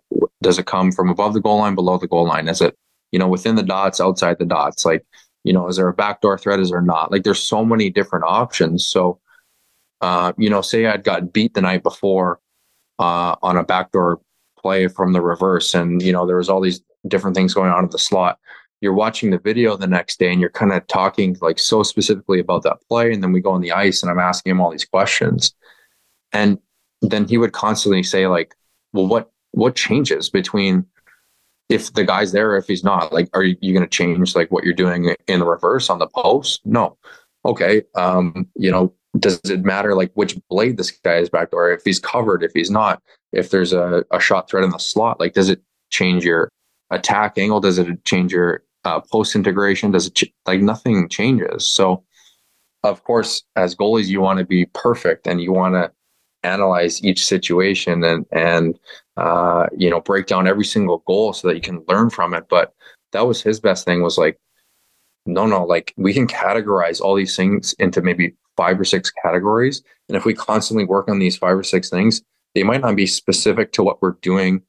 Or, or sorry, they might not be specific to these goals that are going in or these situations that develop, but the foundation is there and then you can just make reads on it after that so that was huge for me where I, I, think I was trying to reinvent the wheel a lot and I came in and trying to look at all these dif- different situations through different lenses and and he was like no like this is this is so simple. Like you just need to like take a step back and we're going to work on these simple things and stick to basics all year and you're going to feel like it's working. And that was exactly the case. Like last year I had so much consistency with my game and I think well actually I know it, it was from exactly what we would do. Like our approach every day stayed the exact same, which sounds boring probably to a lot of people and it may be counterintuitive to maybe some goalies listening, but sticking to basics will cover 99% of the situations that come up. And the other 1%, a lot of them, you just say like, Hey man, great shot. Good for you. I love it. Well, it comes back to that talking about crease movement earlier, right? Like, it, you know, yep. there's a certain, there's a reason Vasilevskiy's so good at, you know, the, the movements and the things he dials in and details. So the decision to come back, as as we sort yeah. of round this out to come back to North America? How did that come about? Yeah, so it was actually it was after the season. Um, you know, I I got back after we lost at playoffs, and um, my North American agents had been, you know, obviously fielding calls from from some teams later into the season, and I told them like I don't want to deal with that. You know, there's so much time in the off season. If something comes up, you know, tell me after the year. I don't want to have that in my mind as I'm playing in the playoffs or finishing out the regular season, whatever it may be. So I got home, and after a couple days, they had said like, "Hey, there's a lot of interest here, and you know, are you interested in coming back?" So I said, you know, like, what does the opportunity look like? And um, so we just we explored that for a few days, and then um, you know, because I still had another year on my contract in Färjestad. Um, so you know, the opportunity came up with Tampa, and and that was really just a no brainer for me. And and at the end of the day, it came down to hey, I was going to be turning 29 at the time. Like I wanted to, I didn't want to retire and say, have what ifs. You know, what if I had done this? You know, do you think you could have played in the NHL? Do you think this could have happened or that could have happened? I didn't want to have any of that. So I thought, you know, if there's a time to do it, it's now. You know, I just had a great season. I felt ready. I felt like if there was ever an opportunity like this was the best one and um, so it was just really a no brainer for me to to take the chance with with Tampa and and uh, take the opportunity. So I was really excited about that. Um, you know, obviously pretty rare, I think, for guys to come back over that late in their career and, and have that opportunity. So it, it, was great that it came up, and and yeah, like I said, an easy decision for me. I love I love that that like the what ifs, and then you end up coming back and you answer a lot of those. Um, between there and here, though, you ended up in Kelowna, and I'm curious because you end up working with a couple of guys that we know in Lyle Mast yeah. and G- James yeah. Wendland, our five damn things mm-hmm. guy, who has been a game changer for a lot of goalies in terms of the physical yeah. and the hips and the movement. How did that come about? And can you walk us through maybe how some of that work has has transformed your game as well? Yeah, I've been waiting for this part. This is exciting. Um, so I, I saved the best for last then.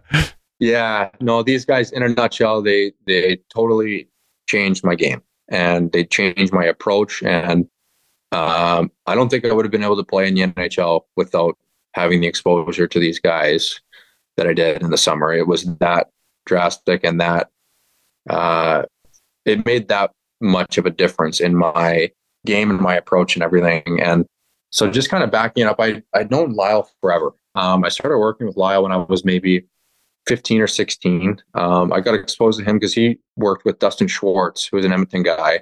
Yep. Who I had the pleasure of working with when I was playing junior, and then you know throughout college would continue working with him in the summers and stuff, and still stay in touch with him to this day. And he's just another awesome person within the game of hockey. So that's how I met Lyle, and then um, I stayed in touch with Lyle a little bit. I'd see him the odd time, you know, in the summer. We never worked together or anything, and um, but I have always spent part of my summers out in Kelowna. And, you know, typically it'd just be like a vacation time frame, you know, come out for a couple weeks and uh, towards the end of summer, get some downtime. But um, having that relationship with Lyle, I later on, I would say maybe four or five years ago, started reaching out to him when I would go out to Kelowna and say, you know, hey, are you free? And uh, we'd jump on the ice maybe two times a summer, four times a summer if we had the chance. And if schedules lined up. So I always had the ch- chance with him to work a little bit. And of course, there's not too too much you can accomplish in a couple sessions, and you know, not a lot of time to reinvent the wheel. So you kind of just stick to the foundation, and you know, we stay in touch a little bit. But this past summer, I had spent a lot more time out in Kelowna. I spent a couple months out there, so.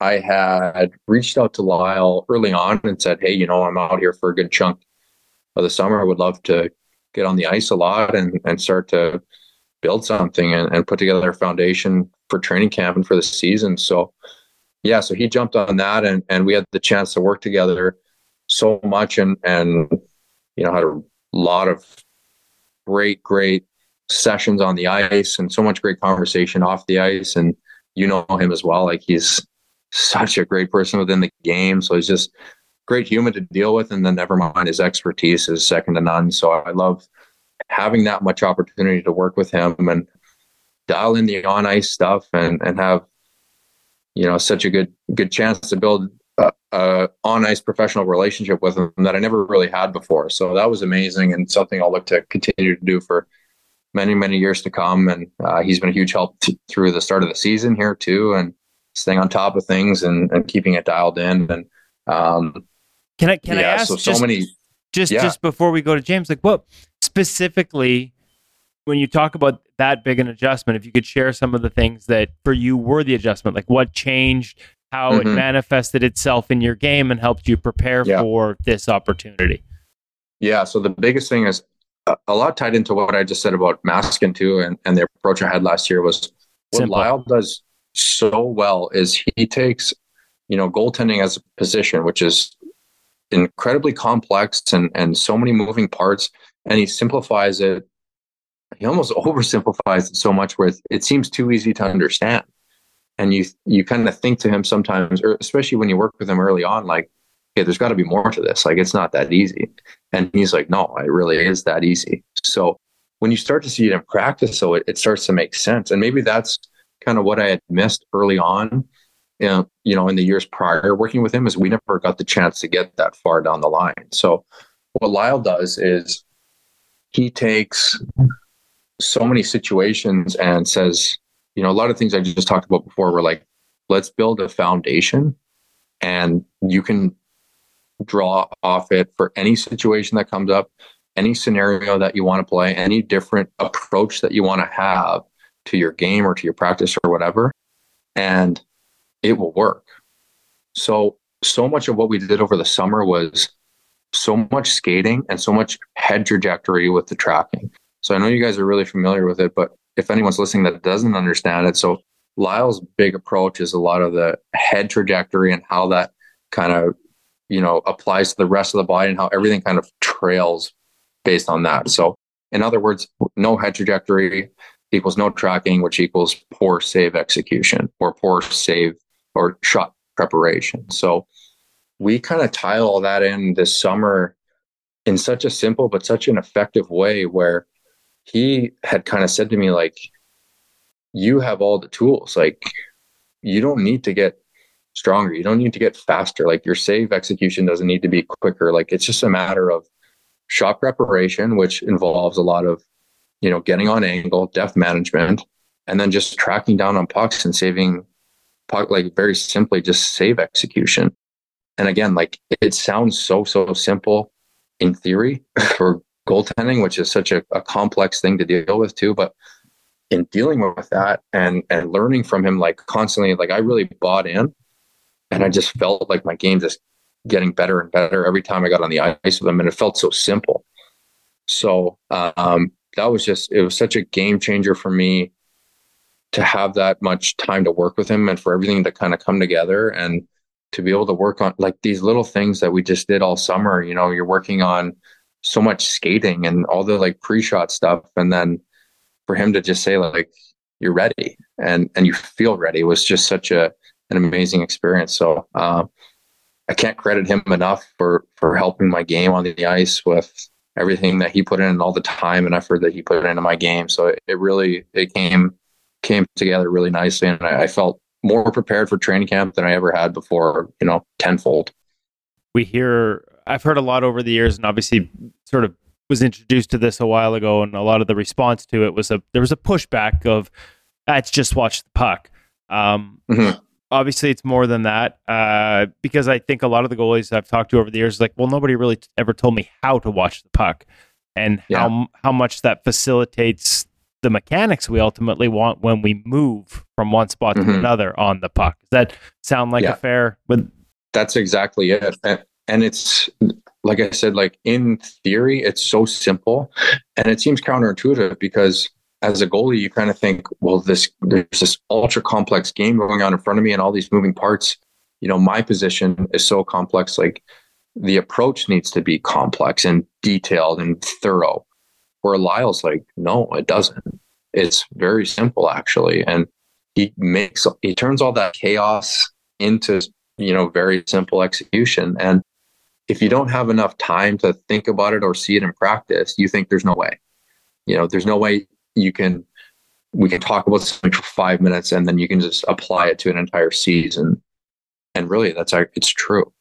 But you have to practice this and and you know as simple as it is in theory like it takes so much work to dial in because you know as we know there's there's a million thoughts going through your mind when a puck's coming at you and and all these moving parts going on. So but once you're able to really dial in and you you do realize that such a such an encouraging moment when you start to feel like that that know like this is all coming together by dumbing it down really. It sound it seems counterintuitive but like i said when it comes together it's just the best feeling. So um, i really i felt unbelievable coming into camp and, and i had a couple great conversations with him towards the end of the summer where he was like hey when you get to camp and instead of you know so and so shooting on you in the summer all of a sudden it's Steven Stamkos and Nikita Kucherov like nothing changes you understand that right and, you know, an older version of me would have said, like, no, everything changes. Like these guys shoot it different. They have different releases and, and the play is quicker. But um, when I got to camp this year and I really had bought into what he had taught me, I was like, wow, like nothing, nothing changes. Like my approach stayed the same. The execution like had never been better in my career. And really just from simplifying it and dealing with all these things that we we had worked on all summer, all these simple, simple things that came together. Off the ice, Mr. Wendland. I'm, yes. Ge- I'm guessing that introduction came through through Lyle would be my hunch. But how did you start? Because we've we've been introduced to him similarly, and mm-hmm. you know, five damn things for the hips. I'm like, hold on, my hips actually work now. What's going on here? As an old goalie, yeah, yeah. What was it so, for you? Um, so this was probably probably midsummer. I would say maybe around June or so. Me and Lyle were supposed to jump on the ice together, and my back was just killing me. I had a lot of issues with my back this summer, and um, you know, wasn't really sure what was going on. Some days it would hurt, some days it wouldn't. So I'd said to Lyle, you know, maybe a few days or a week before our, our skates were supposed to start, like, Lyle, I might need to push these back a little bit. Like I'm I'm in some pain like there's there's something going on. I need to get addressed here. And he said you got to see this guy james. So i said okay you know of course i built a relationship with lyle over the years and, trust his opinion and his judgment. And he's like no no like this guy is he's the real deal. Like you got to see him. And at the time I, I, it was my first time spending uh, an extended period of time in Kelowna, so I didn't really know who to see. You know, I didn't have you know guys that I would worked with and therapists or or whoever to see if something came up. So I was just kind of a sitting duck with this back problem out in BC. So uh, jumped on the opportunity to to see someone that was recommended in the first place, and then uh, not knowing the the doors that were about to open. So I'd gone to see James. I think he had got me in like literally the next day. So uh, I went to see him. I think it was maybe five or six p.m. I was his last patient of the day, and and uh, so he's got this really cool gym set up. I don't know if you guys have seen it in yep. Kelowna. Yeah, so he's got this awesome gym set up with a you know private treatment room and stuff. So I'd gone seen him and and um, you know right away just told him what was going on and what was bugging me and and he was like, okay, yeah, like this is what I think is going on and and you know you should be should be good to go by like next week. Like even and I was like, what do you mean? You know, like this has been bugging me all summer and I don't even think I could skate right now. And he's like, no, like you're good. Like you can tell Lyle you're good to go for next week. So I was like, okay. Um, so to make a really long story short, that was just my my first introduction to James and and he had treated me and I felt amazing after. And then I remember it was probably six or six thirty and you know, I felt bad that I kept him so late in the first first place. And then he so he takes me out of the gym and then we're working on like the rocker board stuff and, and doing stuff with the goggles and the balls and the balance and and the feet and everything and he's showing me all these things and you know it's now it's seven at seven thirty at night and i'm like you don't have to stay and show me all this but i was also like thrown for a loop too because i had gone to see him for treatment on my back and all of a sudden now it's seven at night and i'm standing on a rocker board in my bare feet with you know one foot and I got these goggles on and he's whipping a ball at me and I'm like what the hell is going on? Like so um, it it took a couple sessions for me to understand like what his approach was and what he was doing and you guys have had him on and you understand you know what he does exactly and how he approaches the goalie position and uh, you know the the resetting and the recalibration of everything and how that all kind of ties in. So I was like really, really bought in from the start just because it was so interesting to me. And, you know, he had really challenged me. And this is what I think James and Lyle do so well is they they challenge, you know, like why you're thinking a certain way and they explain, you know, why they approach things the way that they do. So, you know, with James, he had said, like, you know, what are you doing off the ice? Like what is what is your back issue coming from? I explained to him, you know, what I did and and I felt really good about how I trained and you know, I'd always went fitness testing and all the training camps and you know, I thought uh, like my off ice approach didn't need any correcting. Like I know what I'm doing and he's like, no, like this is all wrong. Like what are you doing? So he really challenged like what what my approach was, like why I chose to do things and he was like, no, it's not working. And I and I said, what do you mean? Like I'm winning fitness testing every year. Like things are going great. And he's, and he said, you can like barely walk. Your back's hurting so bad. And then he showed me, he's like, look at your internal rotation. Like you can't even move. Like, how are you expected to get into a butterfly? And started kind of walking through the body. And then it really made me reevaluate where I said, said like, what, what is my approach? You know, like, why am I doing the things that I'm doing? And, and maybe this is the better way of doing things. So, um, yeah, just a long-winded way of saying that, you know, he, really made me question my off ice approach and and you know how it directly applied to me becoming a better goaltender. And a lot of times I couldn't answer that question. And I said, "Well, I'm doing this because it makes me stronger. So I guess technically I'm a better hockey player." And he said, "Well, no, like it's not usually the case." So especially for me now at, at this age, like 29, I don't really need to get stronger. I don't really need to get faster. It's about longevity at this point, and and getting through the season. And um, so he's been such a huge help with that. And, and being exposed to him in the first place was game changing for me, like literally. And uh, yeah, just so, so thankful for his time that he's put into helping me and, and uh, changing my approach and my whole game, really. Last one, because I think we're setting a record here, Matt, and I did not prepare okay. you for how long we would be. Um, yeah, this has been awesome. But just the biomechanics of it, like understanding how your body, like mm-hmm. how how much, like whether it's Lyle or James, and those two things coming together, like how much better do you feel physically, and about how you move on the ice compared to maybe the start of the summer? Yeah, I feel unbelievable, and that's the biggest thing is like, especially with the off ice stuff, you feel it right away. Like when I would work with him and I finish these sessions, I would I would feel like I just accomplished something that made me a better goalie instead of just, you know, I beforehand it was okay, you go to the gym and and I'm really sore because I lifted a lot of weight or, or I'm, you know, dripping in sweat. So I must be a better hockey player because I work so hard.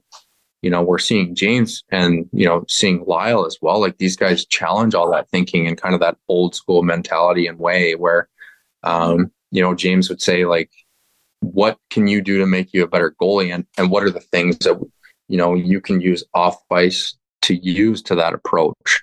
And a lot of things, you know, it's just so counterintuitive to what you're taught when you're growing up in that old school mentality where you you kind of sit back and go, What? Like that's it? Like there's gotta be more. Like I'm not sore. I'm not dripping in sweat. Like I said, it, it's such a different approach with that. But then when you really understand it, and that's what Lyle and James do so, so well, is they explain it. And if you don't understand it, they'll take the time to explain it from different approaches through different language, whatever it may be, so that you understand what you're doing. You know, the why sort of thing. So I know James references that a lot of having the why so that you can learn the way. So learning the way from from James and, and from Lyle is is such a such a cool and encouraging experience because you feel like there's so much direct like applicability to being a better goalie. And for me at this point in my career, like that's been such a, an encouraging and like unique experience where, hey, this has come about now and I feel so much energy towards wanting to learn more about this and to how I can apply this to my game and how far can I take this just from learning these new things that I think are directly helping my game and I feel it. You know, I feel it with the on ice stuff with Lyle and how this is all coming together and how, you know, less is more in the, you know, that sort of approach. And then I start to feel it with the stuff I'm doing with James where, hey, all this off ice stuff that now I feel great with my body on the ice. You know, I everything's working how it's supposed to work and, and the maintenance is there. And there's so much proactive work where instead of seeing a therapist and when everything's, you know, thrown out of whack, well, his approaches. And I think he referenced that when he was on the podcast with you too about, you know, would would you trust a mechanic if he said, Hey, you got to bring your car back to me, you know, once a week for the next year? And and he had said said that to me really early on. He's like, uh, I'll see you for three to five sessions and you're good. And I'm like, I don't know. But sure enough, that's how it was. And and he taught me the way and and all these different things that I can do throughout the season. And yeah, I just I feel amazing. And uh, I'm sure the the feedback of having him on here has been been great, and I'm sure a lot of people are, if they're applying it and doing it the right way, they'll they'll start to feel the same as well. Awesome stuff, Matt. Awesome yeah. stuff. Uh, this is the way, and uh, I think you, by the sounds of it, you'll be making your way to Kelowna for next summer, and I'm going to make sure I get yeah. up there earlier so I don't miss you this time. Yeah, we'll make sure to connect. Yeah, because I can't thank you enough for taking like we're at an hour and 15 minutes here. Like I said, we're setting okay, a record. Perfect. But no, it, I love it. Good talk for an hour and 15 more for sure. It's exciting. It's, you know, such an awesome, awesome journey and hockey is such a great sport and, and gives us so much exposure to, to cool things. So I love, love chatting about it. It felt like 10 minutes for me, to be honest with you. And I'm yep. pretty sure we could do another hour and a half, but I, I, tell you what, we'll save it for the summer when I see you in person. And uh, sounds great. All the best the rest of this season. And uh, we'll see you, we'll maybe sooner or we'll see you then for sure. Awesome. Sounds great. Thanks so much for having me. I really appreciate it. Thanks, Matt.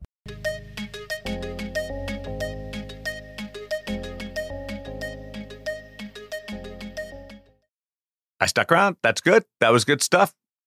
Thanks for the tip going into the interview to uh, to make sure that uh, I stuck around. It, it, did take me a couple of segments of listening because I, I listened and then I had to pause and do some other things, and then I then I came back. So it, that's good stuff. Uh, thanks for the heads up, buddy. You, you, need a long drive for this one. If you're driving to the rink, save it for a road trip. Well, you drive to the rink and drive home from the rink, and maybe to practice and back from practice. And put your headphones it's on while you're it. getting dressed because there's takeaways in there that will help you stop more pucks when you do hit the ice. It was awesome. I there, loved it. He was great. It was great. Yeah, there's technical and there's uh, there's also uh, spiritual uh, guidance in that conversation to to boost your level of love for our game. Yeah, looking and, and forward just, to next summer. Yeah, just what a path too. Like, uh, you know, um, talking about the relationships with the goalies in Sweden and Maciej Schwo, uh, Maskin, as they call him. By the way, we'll have an article uh, featuring Maskin previewing his uh, presentation at the convention that they'll be running at the World Juniors, the Swedish Federation running a convention that includes uh, both skills for shooters and goalies. Uh, as part of that, we can't be there, but we've if, if you we know we have listeners overseas in Europe. Uh, make sure you check out the first article that we had up at ingoalmag.com this week from Steve Thompson, sort of a taste of what you're going to be getting there. We'll have another one up with Maskin, who uh, Matt referenced in that interview, coming up soon. Uh, and if you happen to be in Europe, I know it's a little little tough on December 16th to tell somebody from North America to be in Sweden by January 2nd. That's that's a bit of a tough tough go. Um, but Europe's smaller; it's a little closer. If you're listening right now and you can still attend, The big thing is if you would love to go to the World Junior Hockey Championship, you get tickets to the bronze, silver, and gold game as part of the conference, I believe. Yeah, so should- some people might want to rush over as a last minute thing.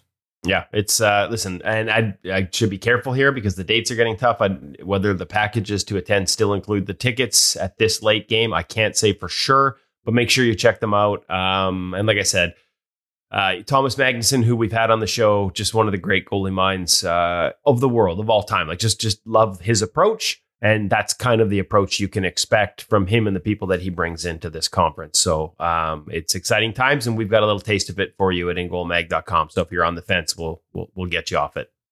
Did Hutch just invent something? What's that? Did you say tickets to the bronze, silver, and gold games? Well, Well, technically they are. technically, but yes, fair, I- fair. I was- I would do that to somebody else, Darren. So I deserve you pointing that out. Oh, only because you never make mistakes ever. Yeah. No, Ever. no, never, ever. Do I, Woody? I've never when, screwed when, anything when up. do you make mistakes? uh, there's a long, long list of them, my friend. Well, I don't, I don't think you make mistakes. I was just thinking about it. I'm going, there is three games. No, there's not three games. Yeah. There's two games. Well, it I like- a silver. I it was bronze, comma silver and gold right. games. Good point. Yeah. You just didn't notice my punctuation. It was like uh, when you do voice to text. It doesn't always come out that way. Yeah. Right. So be be dangerous. It's a little dangerous to just listen for something and assume you understand what's happening there. So I'm going to need a dangler next time I see Hutch for sure. I screwed Uh, it up. Great job. Full on. uh, with Tomkins. Uh, great job uh, with the gear segment and awesome uh, perspective on the Lou uh, Ring of Honor. Really proud of you, Lou. Uh, thanks for listening. We'll chat with you next week on InGoal Radio, the podcast.